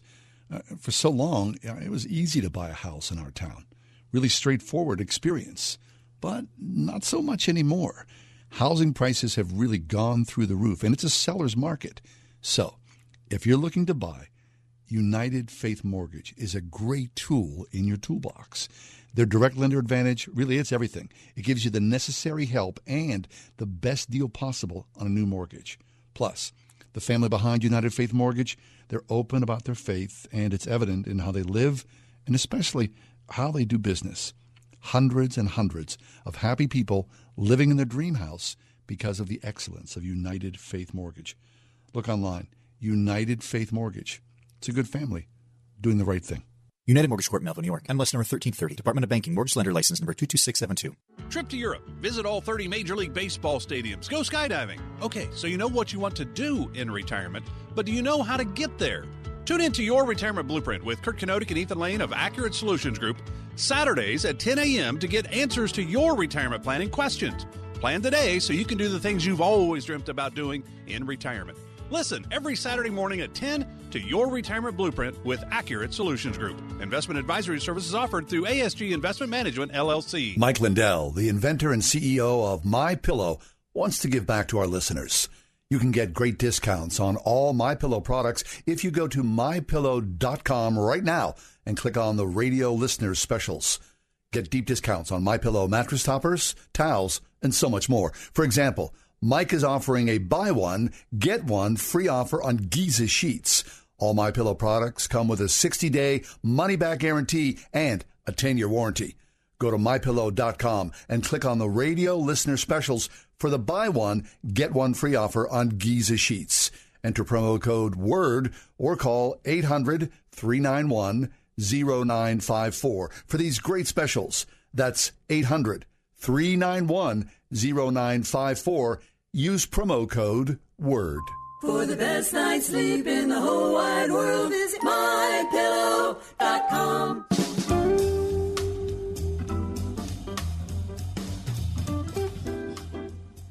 High school. Was it a good time for you? Did you like high school?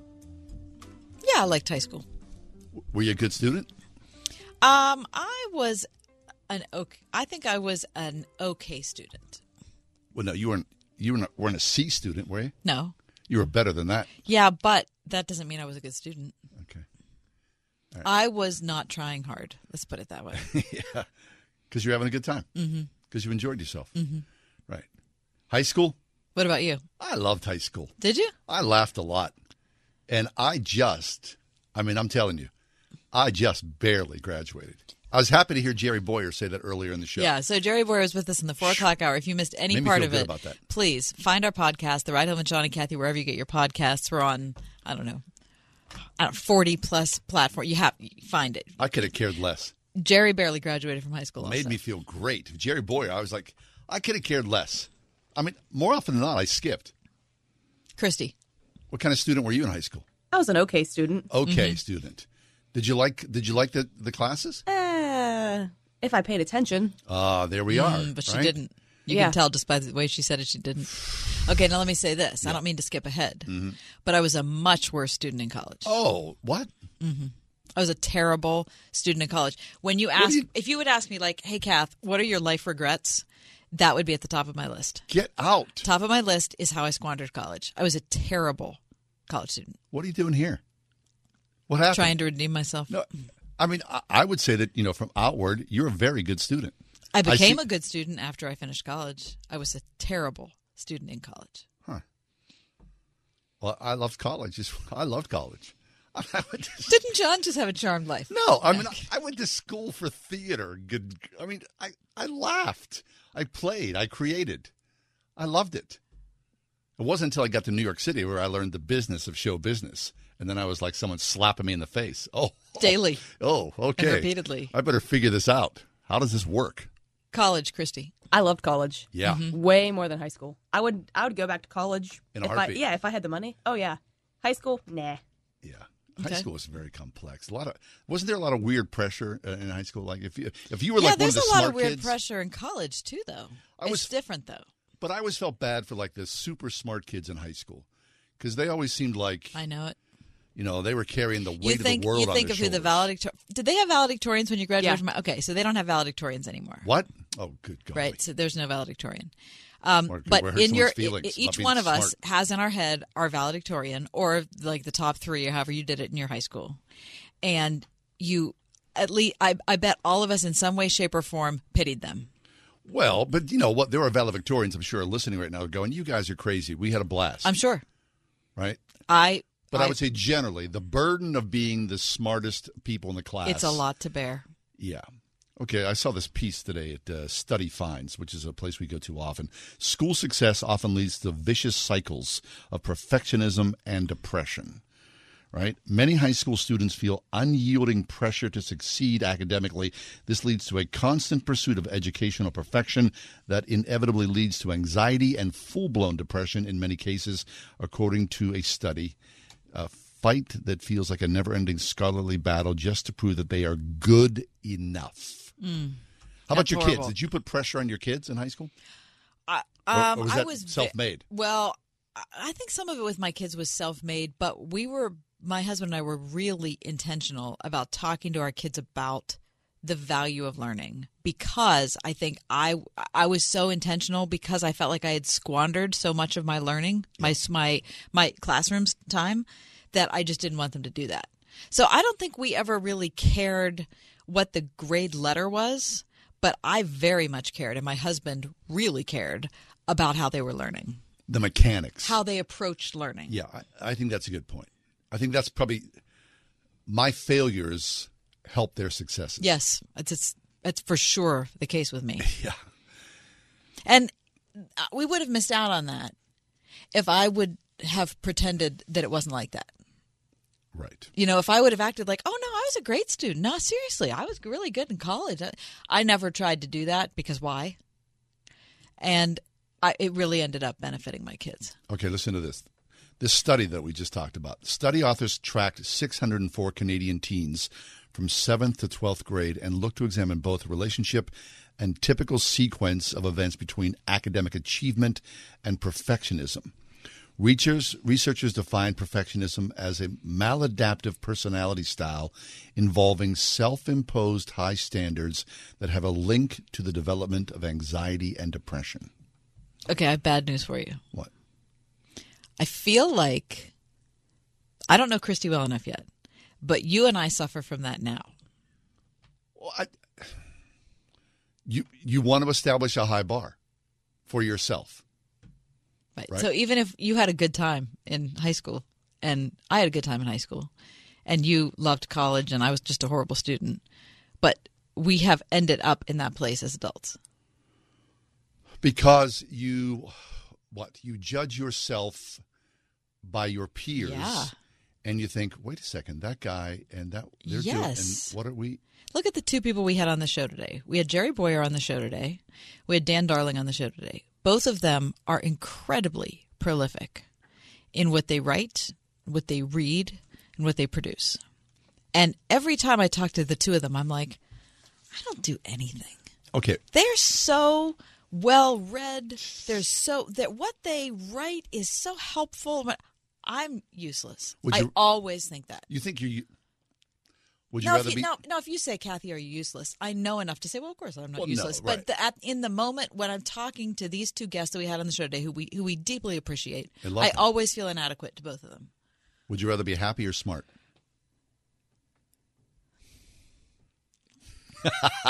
would you rather be happy or smart Well, I can't. You can't be both. Is that, No, is that what one- the, is that what study finds us telling No, us? So this no, article is saying you can't be both. No, they're just saying the anxiety that you know is in a young person to be the smartest or to be the you know the best devolves into a perfectionist attitude which colors a lot of people's lives. And a lot of people who are really really at a high achievement level despise themselves later Mhm. on in life Yeah. because they haven't risen to a Right. standard and no matter what they do it's never good It's enough never good enough. whether it's informed from outside sources Right. like your parents or the burden that you have created for yourself Yeah, or the people you follow on Twitter, or the friends that you Those have, or coconuts. the what you know what I mean. That's just the way it is. Twitter coconut. I mean, seriously, do you care what those people on Twitter? Do you no, care about those? No, but look at the people we follow on Twitter that we really respect. Those are the people I'm talking about. I'm not talking about the yahoos. Yeah, but you know what? What I take from Twitter is how much I laugh on Twitter. Well, that's good. Right? I mean, the that's things not, that- oh, that's not the first thing I think of when I, I think do, of Twitter. I do. Okay, good. I think about people, Okay, the Christy, angry people and the Chris- funny people. Okay, what do you think of on Twitter? Like, what do I think of the people on No, what do you do? You go on like when you think of Twitter? Do you think, oh my gosh, I love to go there because I laugh, or because I learn things, or why do you go to Twitter? And I go to Twitter for sports news. Hey. Okay, so that's where you get your news. Yeah. Okay, so the people you follow, do you follow them because you like their personality, or do you follow them just because you get information from them? Some people I like their personality. Some of them are funny. Some of them are like, yeah, I just follow you for your Pittsburgh sports knowledge. Yeah. Okay. Mm. Okay. So you don't go to Twitter to, because that person makes me laugh every time. I mean, like I have a follower that like I always get the notifications. Yeah. Because they always post funny things. Okay. So that's like the only follower. But Right. no. Ed Wiley. Ed, oh yeah, I don't even know Ed. I don't except do any follow him on notifications. None. That's good. I don't That's want that stuff cluttering me up. That's why you don't know when I text you. No, I'm Right. kidding. I don't. I really don't. I, I just happen to. Oh, look, it's got something. hmm Notifications. Whenever they, they they ask for that, Remember when notifications first started? I don't want any. And I, I was, I remember when they came. I don't remember what year this was, but I remember when notifications started. Thinking, well, this is terrific because you can really stay on top of things. And then it was like a tsunami. you were just like staring Every time at your you phone in horror. Like, how can all these things be happening at one time? And then what did you do? I turned off all my notifications. Please, that only makes sense. Oh, I- that's horrible. It's too much to bear. So bear. you don't have any None. notifications at all? Nothing. None. Every time I sign up, nothing. I don't want to know about. I'll go find it if I need it. That's good. Don't tell me about it. Do you it. do 'cause- notifications? Not on every app, but a lot. Oh, yeah. no. Yeah, yeah. I got to know where my Amazon packages are. So you don't do that. Nope. Like you don't say like Nope. Amazon like you. I, we just delivered your package to the front door. Nope. You know how I find out? Huh. I look outside. I mean, it'll. I'll find out sooner or later if I need because to know. because you because it was too much. It's too much. It's like this. Would I rather pick up a newspaper and choose to read it whenever I had the time and find the information that I thought was interesting, or have this one after another, this tsunami of ninety-five percent of it's useless? Okay, what if one of your kids calls you? Fine. But What- you're you're not you're just gonna find out when your No, voicemail no, shows no, up. I, or, I he's flagged. Those boys Oh. are flagged. Oh, okay. Oh, but we're not flagged. I see how it is. They're. Fl- I mean, Yeah. Okay. So if it's one of your kids or your your fa- your wife, my wife you'll or my know. kids. That's you'll it. know. That's that, Otherwise, that- that's it. Nope. If I happen to look at my, That's bold. it's not bold. I, that is it's just bold. common It- sense. I mean, I don't have a lot of notifications, but I have some. nope. No. If it's going to happen, it's I gonna like happen. to know the injury report I before don't a game. care about that. I like to. You don't care about the injury report before Nope. a game. Mm-mm. I'm going to sit like down and watch that. the game. That's okay. all. And you're going to be surprised. You're going to say, "Oh, Whatever. Malkin's out for two months, and I didn't know because I turned off my notifications. There were not notifications in 1968 in Swissvale. Why do they have to be in, in 2021 All right. here in in Green Tree? All right, fine. I'm sorry. If I, that, does no, that make me seem like an old guy? No, it's no. You're not an old guy. no, I'm an old I, I kind of respect it, No, I just but I. But it's too much. Too much information. Okay. Too much to process. All right. Perfectionism, right? Be careful of it. Don't feel bad about yourself because you're more than good enough. Okay, we'll step away. Uh, what are we coming up against? here? International Podcast Day. Oh, That's again. Yeah. there's more. More stuff I don't need to know. It's just too much. Turn it off.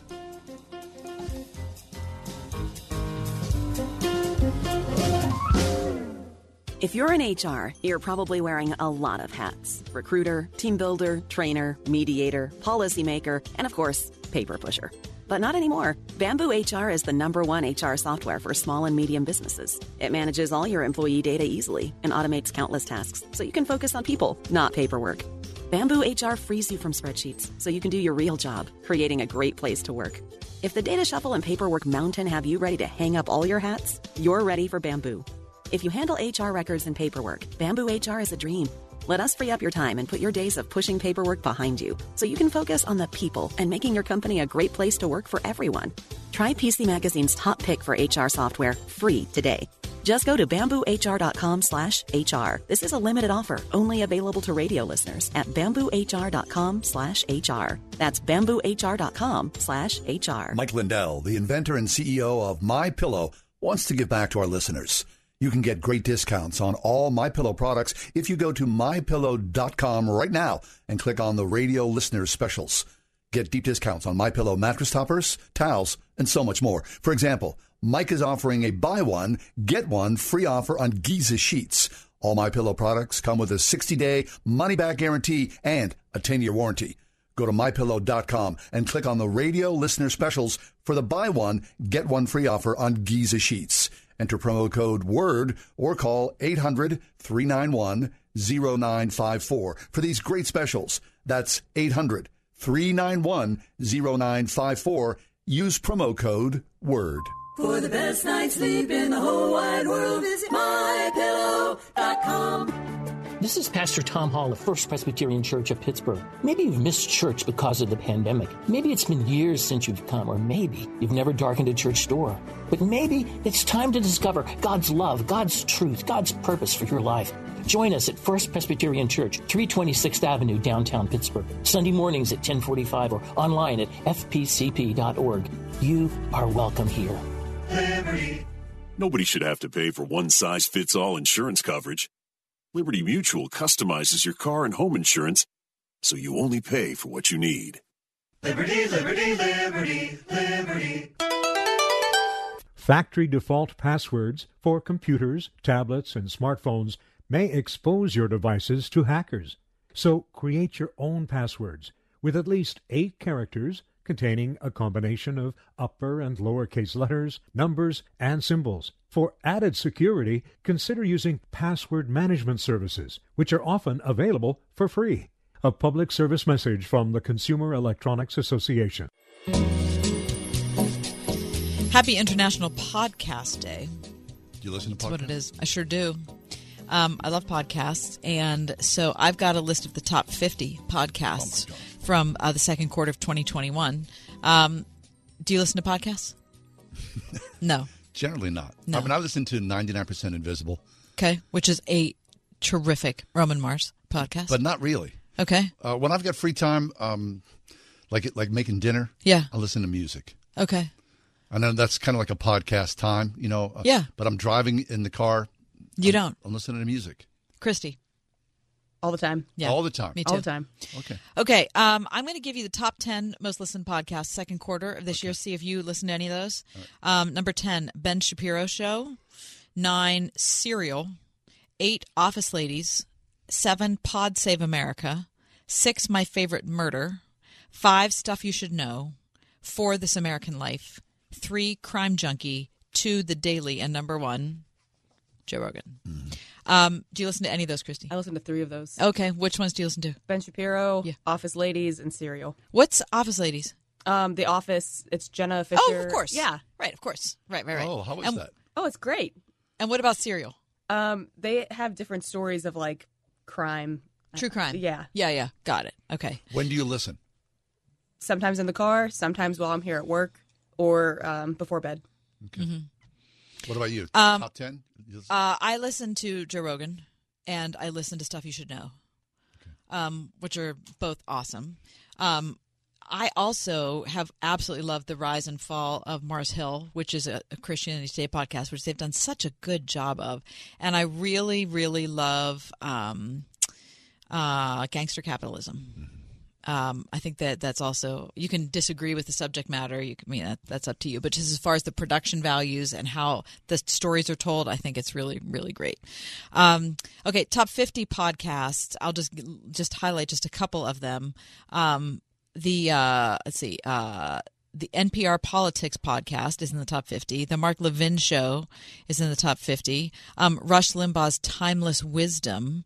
The Breakfast Club. The Moth, which, you know, how long The Moth has been around, right? Um, Rachel Maddow, uh, Freakonomics podcast. Bill Simmons. Um, Michelle Obama.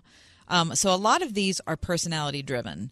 Um, Conan O'Brien needs a friend. Uh, Dan Bongino, Dave Ramsey. Uh, I already said Ben Shapiro. Um, wait, there was another one up there. Mm, I was looking for an. Uh, oh, Dax Shepard. That's the one I was looking for. Dax Shepard. Yeah, his uh, podcast was number eighteen for the quarter. That's a good one too. Yeah, I've never listened to that. I like him, but I've never listened It's to it. It's good. Is it? Yeah. Anyway, but check out our podcast, would you? Uh, we're not in the top fifty, uh, but we'd love to have you join us. So, on whatever your platform is, find the ride home with Johnny Kathy. Have yourself a great night, Pittsburgh.